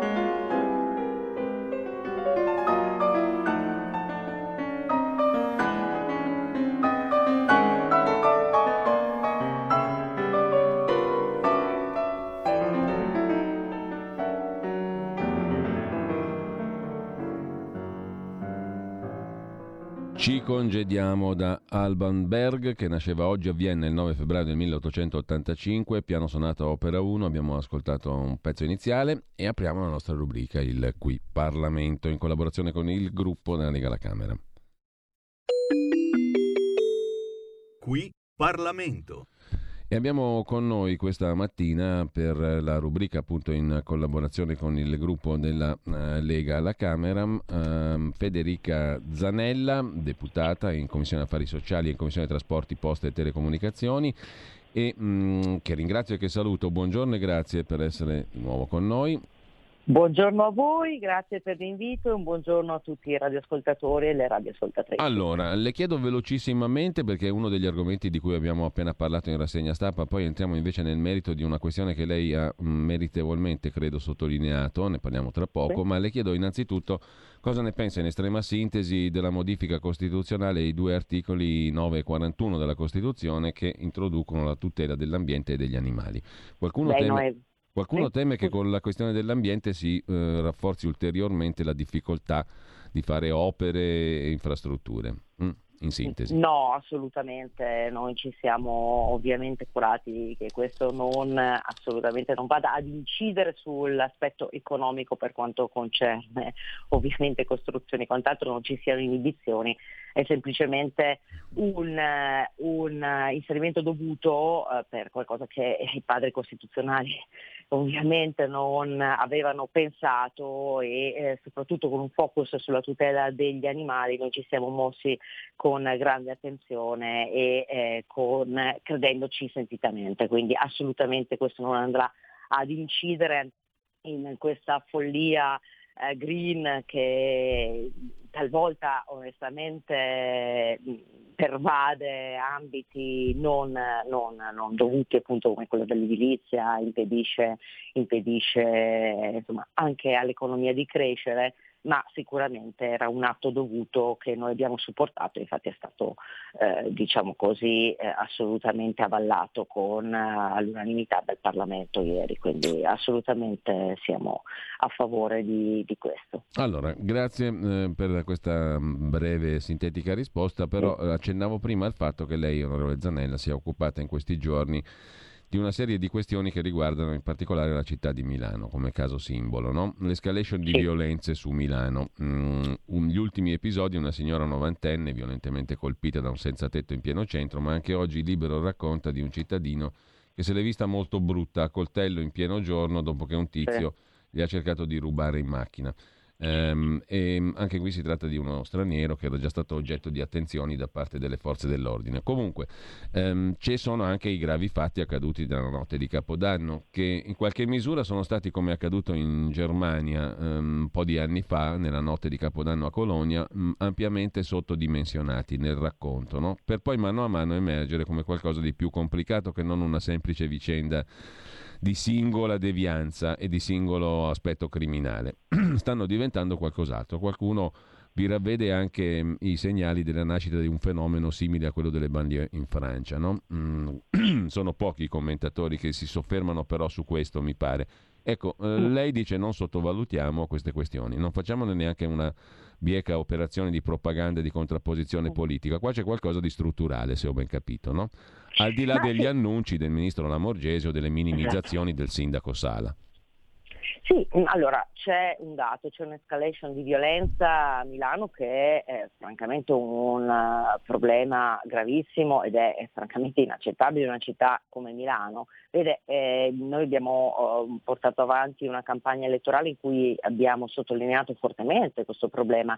Eh, il sindaco sempre, l'ha sempre negato, cioè sosteneva che il fatto che noi ponessimo l'accento su una grave percezione di insicurezza dei cittadini qui suffragata dai fatti eh, fosse ovviamente un qualcosa a cui dare una risposta concreta. Ehm, alla fine anche Sala è venuto sulle nostre dopo un'escalation eh, francamente paurosa, perché se noi andiamo a pensare dai fatti di Capodanno, poi eh, ci torniamo perché giustamente lei eh, sottolineava quello che io ho detto ieri, cioè il fatto che la Lamorgese eh, si sia trincerata dietro il fatto che molti sono italiani di seconda generazione. Al netto del fatto che ieri sono stati arrestati due egiziani minorenni di cui uno peraltro era immigrato irregolare, ma al netto di questo fatto eh, sicuramente rimane il fatto che c'è un disagio sociale eh, legato a una mancata integrazione di queste persone, ma ci vorrei tornare, eh, vorrei tornare a un'escalation veramente inquietante. Lei ha citato i fatti di ieri di Viestinazza in cui un cittadino italiano, tra l'altro erano i due padri di famiglia, ha scovato un, uno che gli mh, rubava in, in, auto e si è visto dare quattro accoltellate al collo ed è finito in ospedale. Eh, ma eh, ricordiamo eh, appunto il pugno dato dall'homeless a una novantenne senza nessuna ragione l'altro giorno è rischio vita e, e, e, quello ancora non si sa da dove sia sbucato. La senatrice Cattaneo è stata eh, aggredita in stazione e eh, derubata e fatalità il sindaco Sala ha deciso uh, di, di, dare una risposta alla cittadinanza il giorno dopo, il 20 di gennaio, eh, ma mh, è, è, successo di tutto, ci sono baby gang che scorazzano, cioè la gente non si sente più sicura di camminare a Milano, ma è una cosa che noi sottolineavamo da tempo, perché poi ci sono delle zone assolutamente in preda a centri sociali, ehm, ci sono occupazioni abusive e quant'altro. Ecco, ehm, quello su cui ho focalizzato l'attenzione, perché vede, a, a noi non è che piaccia fare eh, così eh, pubblicità, reclamo, delle cose negative, eccetera, vogliamo dare delle risposte ai cittadini, tanto che grazie a, Nicola Molteni ci saranno quasi 200 agenti, 198 per il vero che arriveranno eh, a Milano, cosa di cui ovviamente si è riempita la bocca la, la Morgese l'altro giorno perché quando ci sono cose positive non vede l'ora di spenderle, però purtroppo ha anche così asserito che non sia giusto mettere in relazione eh, l'immigrazione con i, i problemi di Milano, con i fatti di Milano. Allora, ribadisco, eh, innanzitutto, ricordiamo che lei ci ha messo una settimana a esecrare quanto è successo e a dire che si sarebbe mossa. Quando la notizia ha fatto il giro del mondo e addirittura mi davano notizie, mi mandavano giornali eh, tedeschi, perché sapete insomma c'è stato un, eh, insomma c'erano coinvolte anche ragazze tedesche, oltre a, a, ad avere una somiglianza con i fatti accaduti a, a Colonia. Colonia però appunto sottolineavano come né il ministro Lamogese né tantomeno il sindaco eh, si fossero mossi e avessero speso una parola eh, su questi fatti che sono stati gravissimi perché eh, insomma tutte le descrizioni della polizia danno, sottolineano come questi, questi, ragazzi si siano mossi senza, in spregio a, a, qualsiasi sofferenza delle vittime con un'aggressività, una cattiveria, un abuso eh, perpetrato mh, anche quando le vittime proprio stavano crollando psicologicamente, quindi eh, sicuramente sono stati fatti gravissimi, ecco, però io quello su cui voglio la, l'attenzione è che tu non puoi dire che non c'entri l'immigrazione, anche se fossero, e in questo caso abbiamo visto che c'erano molti stranieri e i due arrestati minorenni ieri erano egiziani di 16 e 17 anni, eh, uno peraltro appunto minore non accompagnato che è un modo carino per i minori di dire che è un, è un immigrato irregolare, Ecco, eh, significa che tu non sai fare politiche di integrazione, che è ciò che diciamo. Noi accogliamo chi riesce a integrarsi, chi viene qua, chi cerca di lavorare, chi cerca di avere un permesso di soggiorno e si mette a disposizione della, della, del, de, della cittadinanza e soprattutto, eh, voglio dire, cerca di, eh, dei processi di integrazione eh, che noi dovremmo dare, che tutti dovrebbero seguire quelli che arrivano nel nostro paese, cosa che non c'è. Non, va, non basta parlare di disagio sociale. Cioè, sembra quasi che eh, con questo la, la, la, la, Morgese si scusi dicendo sì, poveretti, sono dei disadattati, c'è un po' di disagio sociale, sa, vanno solo a violentare in giro delle persone. È inaccettabile, cioè, è un discorso assolutamente inaccettabile. Non torniamo sul discorso eh, più prettamente dell'immigrazione, ma è chiaro per noi lei sta facendo un lavoro pessimo. Mm, I dati di Frontex eh, danno più di 200, quasi 200.000 sbarchi di irregolari l'anno scorso con un incremento di quasi il 60% rispetto all'anno prima e lei continua ad allargare le braccia. Cioè, quello che noi diciamo di fronte all'escalation di violenza, di fronte all'escalation di sbarchi, eccetera, è che non basta negare il fenomeno, bisogna prendersene cura. Allora, Sala si è svegliato il 20 di gennaio e si è accorto di avere un ministro dell'interno che non lo sta assistendo, dopo aver negato prodomo sua, perché ovviamente delle responsabilità sono enormi anche a livello locale ed era più facile eh, negarlo, soprattutto in, in campagna elettorale e viva che si sia svegliato e che abbia chiesto risorse. Adesso aspettiamo che si svegli anche la Lamorgese e cominci a darsi da fare sull'immigrazione, perché le due cose, l'escalation di violenza, le percezioni di sicurezza dei cittadini, non solo milanesi, qua stiamo parlando di milanesi perché ce n'è una al giorno, altri due, c'è stato anche un poliziotto aggredito cui hanno, ris- hanno tolto la pistola, cioè, m- m- ci si perde, in quest'ultimo mese è successo di tutto a Milano, sembra il Bronx, eh, non è una cosa buona per i cittadini milanesi. Quindi ecco, diamo risposte, cerchiamo Bene. risposte sotto profilo della sicurezza e sotto profilo adesso anche dell'immigrazione. Allora, grazie a Federica Zanella per questo Grazie a focus e mm, Grazie a voi. a presto, buona giornata, buon lavoro. Grazie a voi, buona giornata a voi e a tutti i radioascoltatori. Qui Parlamento. Stai ascoltando Radio Libertà. la tua voce libera, senza filtri né censura. La tua radio.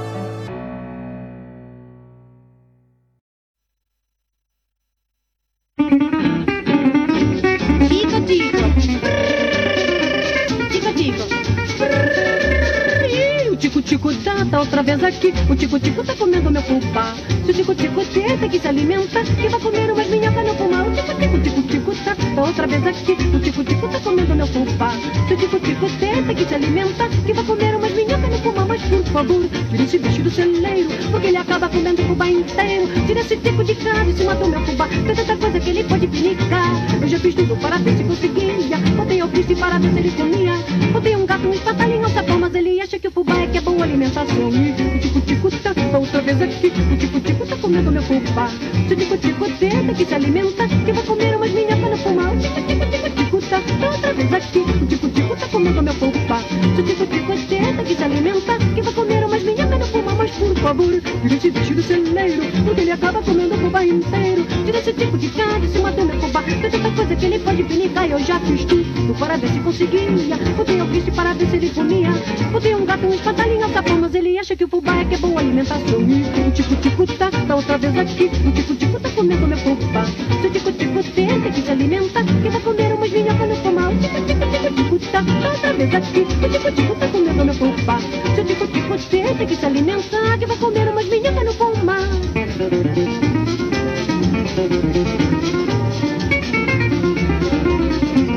thank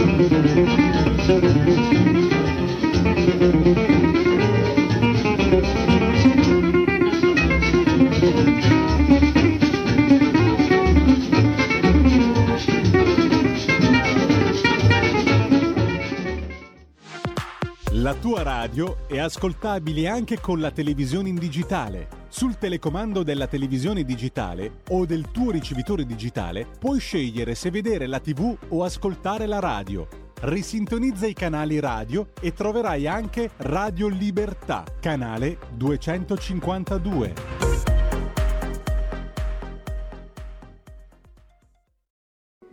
Da oggi la tua radio È ascoltabile anche con la televisione in digitale. Sul telecomando della televisione digitale o del tuo ricevitore digitale puoi scegliere se vedere la TV o ascoltare la radio. Risintonizza i canali radio e troverai anche Radio Libertà, canale 252. la tua radio.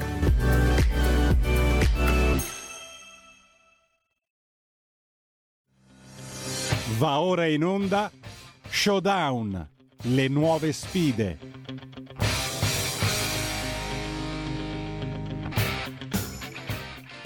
Ed è la prima puntata di una nuova rubrica, ve l'ho annunciata stamattina nel corso della rassegna stampa. Questa eh, nuova rubrica è condotta mh, da Antonio Zennaro, deputato, componente della Commissione Finanze, che ospiterà di volta in volta altri parlamentari, altri deputati per presentare proposte di legge, approfondimenti sulle iniziative legislative e sugli argomenti di attualità politico-parlamentare.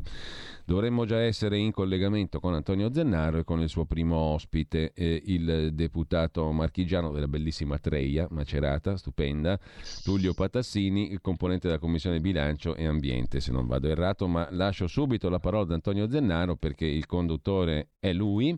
E mh, naturalmente poi voi potete da casa continuare a mandarci messaggi WhatsApp al 346 6427 756 e eventualmente anche magari a, a discrezione del conduttore che saluto e che ringrazio. Antonio buongiorno eh, anche telefonare quando lo decideranno i nostri ospiti eh, e mh, appunto apriremo anche le linee Eh, intanto la parola ad Antonio Zennaro buongiorno Antonio Direttore, buongiorno.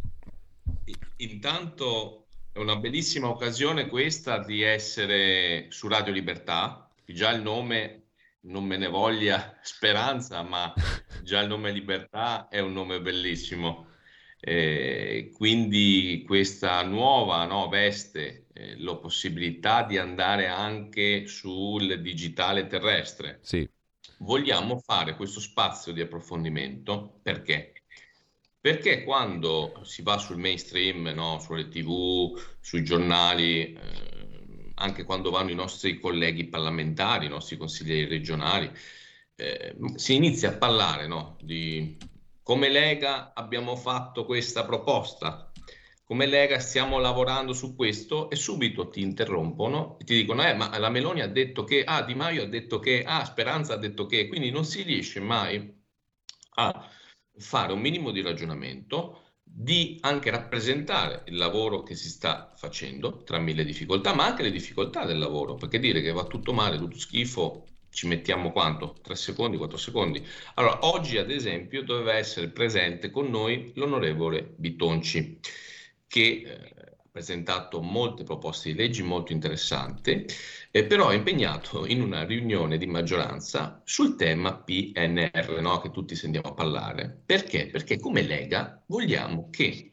questi soldi siano spesi bene, non siano sprecati c'è un bando, che è il bando rigenerazione urbana, che rischia di essere sprecato in, ad esempio, perché sennò a casa no, non, non capiscono, in bandi sui eh, monopattini elettrici, mentre qua i soldi devono andare ai comuni per fare le infrastrutture, alle famiglie e alle imprese. Quindi tanto per dire che la complessità eh, che ci troviamo di fronte ad avere, però male non fare, paura non avere, come dice il nostro leader, e quindi do il benvenuto a Tullio Patassini. Perché Tullio Patassini, che doveva venire nella seconda puntata? Perché è un deputato marchigiano, come hai detto tu, eh, direttore, è molto attivo, ha presentato sei proposte di legge a prima firma, ha presentato, eh, segue con me ad esempio tutto il tavolo terremoto eh, come Lega, ricostruzione, sisma del centro Italia, perché eh, ancora non è tutto ricostruito, anche se eh, no, i piddini sono bravi a rappresentare il loro mondo, eh, c'è tanto lavoro da fare. Tullio, buongiorno. Allora, buongiorno. buongiorno Antonio, buongiorno direttore. Raccontaci eh, un po' senza venire bloccato, no? Qui non ci sono giornalisti RAI o giornalisti della 7 che ti bloccano.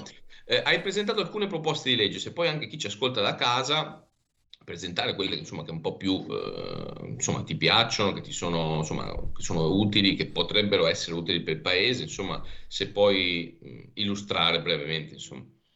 Grazie, grazie Antonio, grazie direttore, veramente questo nuovo spazio di libertà su Radio Libertà è una grande opportunità perché eh, le scelte che il nostro leader Matteo Salvini ha fatto in questi mesi, la scelta di restare e di continuare a stare al governo è perché noi siamo quelli che ci rimbocchiamo le maniche e vogliamo fare qualcosa veramente per far crescere ancora di più la nostra Italia. Quindi benvenuto a, e un augurio di buon lavoro ad Antonio perché veramente oggi apriamo le danze con questa nuova trasmissione iniziamo a parlare del nostro centro Italia, delle nostre marche. Eh, colgo subito l'occasione per eh, affrontare un argomento che su Radio Libertà abbiamo, abbiamo affrontato più volte, che è la questione del, della ricostruzione post sisma 2016, un terremoto che ricorda ha colpito quattro regioni, oltre 130 comuni, una serie importante di province, migliaia di persone. Su questo la Lega dal 2018 ha lavorato, ha lavorato su due aspetti, ecco perché vorrei entrare subito nel concreto con chi ci sta ascoltando da casa. Ha lavorato sull'aspetto normativo, quindi la nostra presenza in Parlamento serve per modificare e migliorare delle leggi che non funzionavano, in effetti la ricostruzione è partita con quattro anni di ritardo, ma perché l'aspetto normativo non funzionava, come bisognava intervenire sui singoli edifici, sui singoli immobili. Questa fase devo riconoscere che ormai è esaurita. Noi abbiamo, siamo partiti col decreto DL 55 del 2018, in cui io sono stato relatore, e in questi tre anni abbiamo lavorato per migliorare la legge. Adesso le norme ci sono, funzionano, sono efficaci. Adesso abbiamo un'altra frontiera fondamentale, quella della rinascita economica di quei territori. Dobbiamo lavorare, e arrivo alla nostra prima proposta di legge che abbiamo firmato anche insieme a Antonio Zennaro, dobbiamo lavorare affinché in questi territori che sono una cerniera importantissima per l'Italia, si ricomincia a fare impresa e si muova all'inverso quel processo di progressivo eh, spopolamento che naturalmente in tutti, in, su tutta Italia c'è tra montagna e costa. Allora, innanzitutto abbiamo portato una proposta di legge perché come è successo già nel caso purtroppo triste di Rigopiano, eh, ci sembrava corretto intervenire sulle vittime di questo evento. Io ricordo che purtroppo ci sono stati circa 300, 300 perdite, e con, non solo con un rimborso economico agli eredi, ma anche dando la possibilità ai eh, figli di coloro che purtroppo non ci sono più di eh, trovare dei percorsi all'interno della pubblica amministrazione. Quindi eh, veramente una, una grande questione di libertà e giustizia. Altro aspetto, oggi abbiamo proprio costruito una proposta di legge affinché si crei una zona a sviluppo economico speciale che tenda a riequilibrare le differenze tra costa e entroterra. Perché mh, io mi metto nei panni dei nostri, dei nostri ascoltatori, è molto più facile eh, fondare, realizzare un'impresa laddove ci sono infrastrutture viarie, dove ci sono vie di comunicazione, dove c'è un mercato molto più veloce, molto più agile. È un po' più difficile fare imprese in alcuni territori che, sono, che diventano comunque strategici per la nostra Italia, che coinvolgono tantissime zone della nostra Italia, in cui bisogna, attraverso mirati interventi e specifici interventi, noi ci teniamo molto a dirlo, lavorare sullo, uh, su aspetti di sviluppo economico. Tullio, ehm, per chi ci ascolta a casa, no, eh, sembrano cose un po' nebulose. Nel specifico, cioè, che pa- sostanzialmente è un pacchetto eh, ripresa economica per le aree colpite dal sisma. Due, tre di tutto questo progetto di legge, proposte concrete che abbiamo inserito come Lega. Allora, punto A, noi dobbiamo incentivare la, la residenzialità. Dobbiamo fare in modo che chi abiti eh, in alcune zone logisticamente più svantaggiate abbia eh, la possibilità di dover pagare meno tasse sulla casa. Due, secondo, secondo, punto, se io ho dei costi logistici di trasporto, devo comunque compensarli in qualche modo. Quindi le imprese, per poter eh, creare lavoro, devono lavorare attraverso una decontribuzione dei contributi previdenziali. Eh, già la decontribuzione esiste in, eh, in molte regioni del sud Italia, non è così nel centro Italia. Il centro Italia ha avuto una dinamica storicamente diversa eh, anche da un punto di vista economico. Alcune zone dell'entroterra hanno bisogno di essere aiutate, quindi concretamente abbattimento del 30% degli oneri previdenziali a carico delle imprese. Terzo aspetto, eh, sosteniamo il mondo imprenditoriale che fa investimenti, quindi parliamo in, in entrambi i tre casi di contributi statali per eh, soluzioni che diano sviluppo. Quindi se io aiuto un'impresa a realizzare uno stabilimento, a acquistare un macchinario, chiaramente eh, ne ho un beneficio, ma la, la, l'aspetto nasce dal fatto che noi dobbiamo aiutare chi è più indietro rispetto ad altri territori.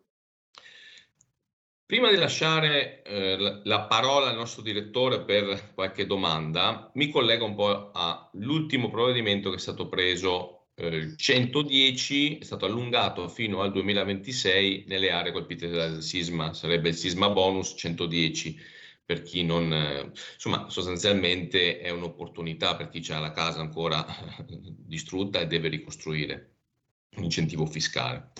Eh, però tu sei anche in commissione bilancio. Allora, Cottarelli ha detto questo ieri, no? L'espertone che viene dal Fondo Monetario, no? quelli, quelli, che ci fanno sempre la predica, noi che noi no, ci capiamo niente secondo loro, no?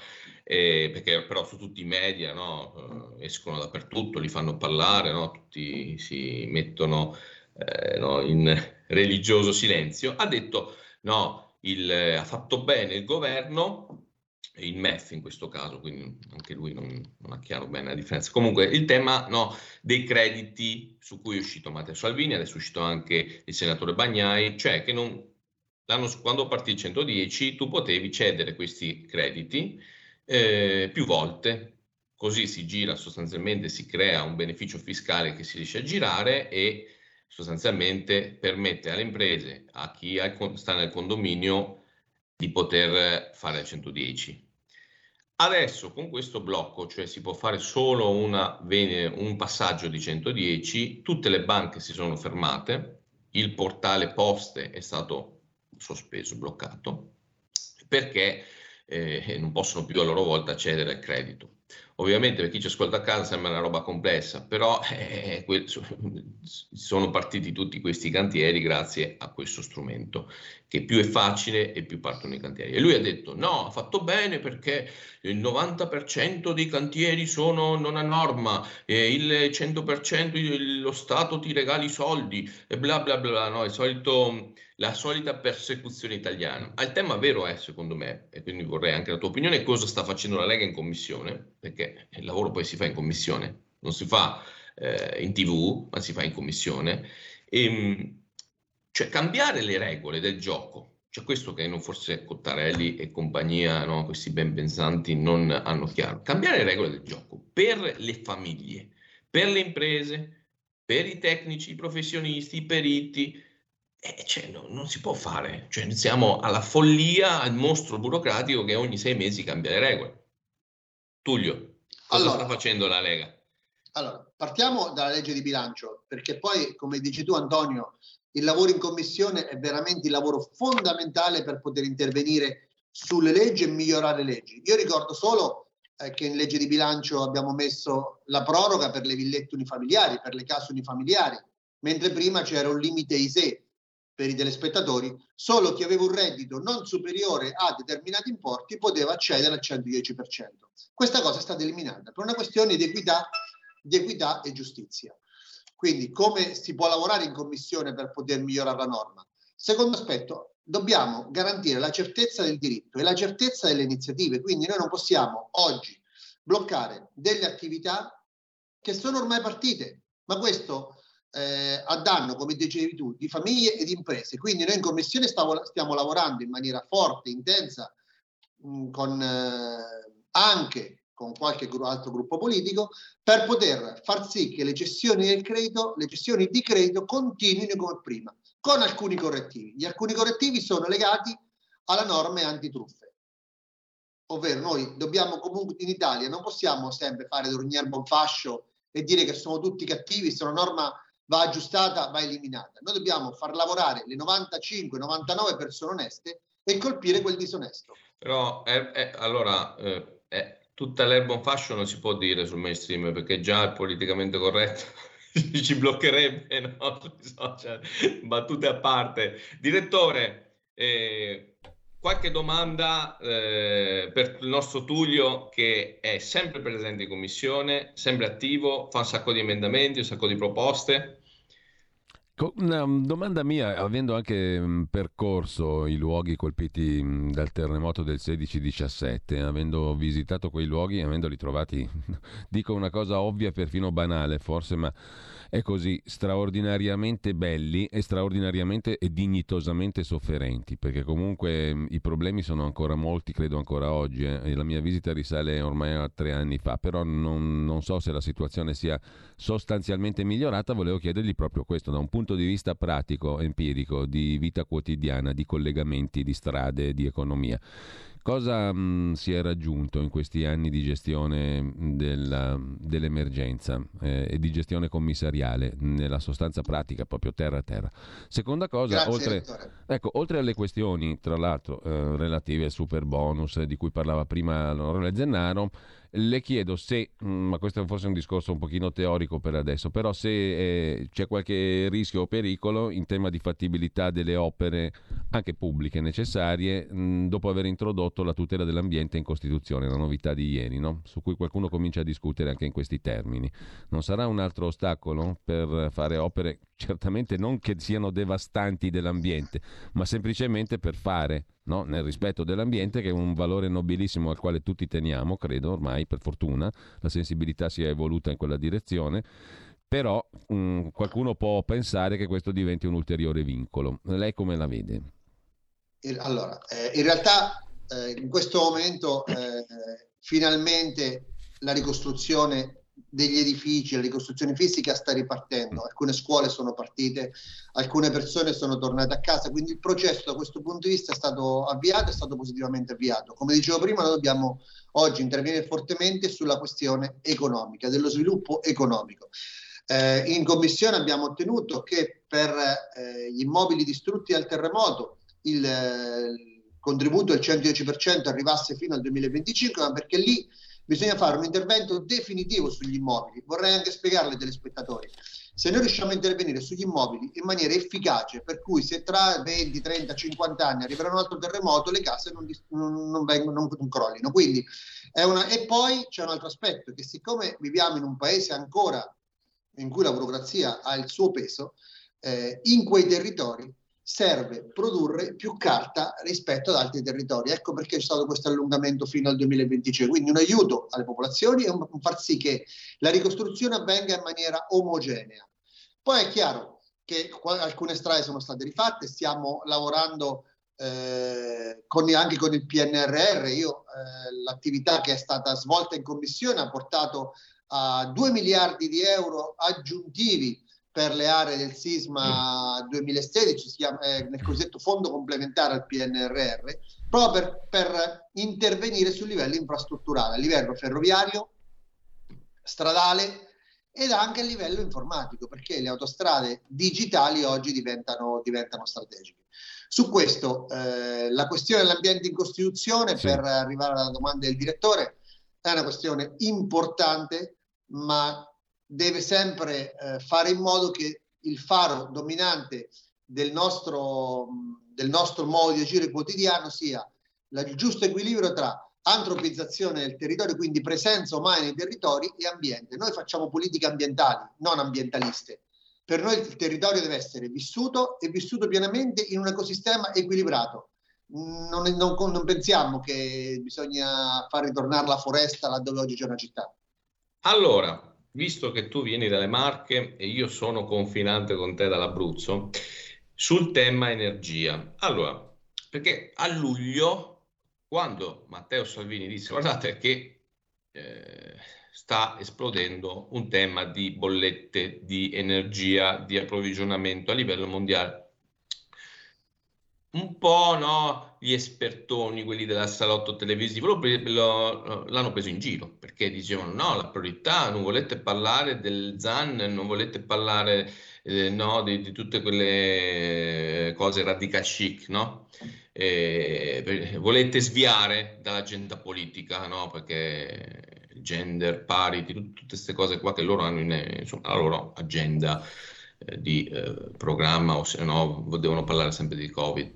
Eh, poi adesso, eh, quindi da almeno otto mesi la Lega sta martellando sul tema. Adesso si sono svegliati tutti. Ho visto anche ieri la Morani, dice no, beh, adesso bisogna anche il gas, fare la Morani che è eh, Marche, bisogna, fare il, bisogna cominciare a parlare di nucleare pulito, bisogna anche pensare a maggiori estrazioni del gas. Eh, se leggiamo le cronache locali è tutto una lamentela sul tema energetico perché le bollette stanno arrivando, sono un massacro e ehm, adesso si sono svegliate anche le mh, altre forze politiche. Nessuno ovviamente dà atto a Matteo Salvini che è stato il primo della Lega a porre il tema, però siamo abituati di essere attaccati sempre.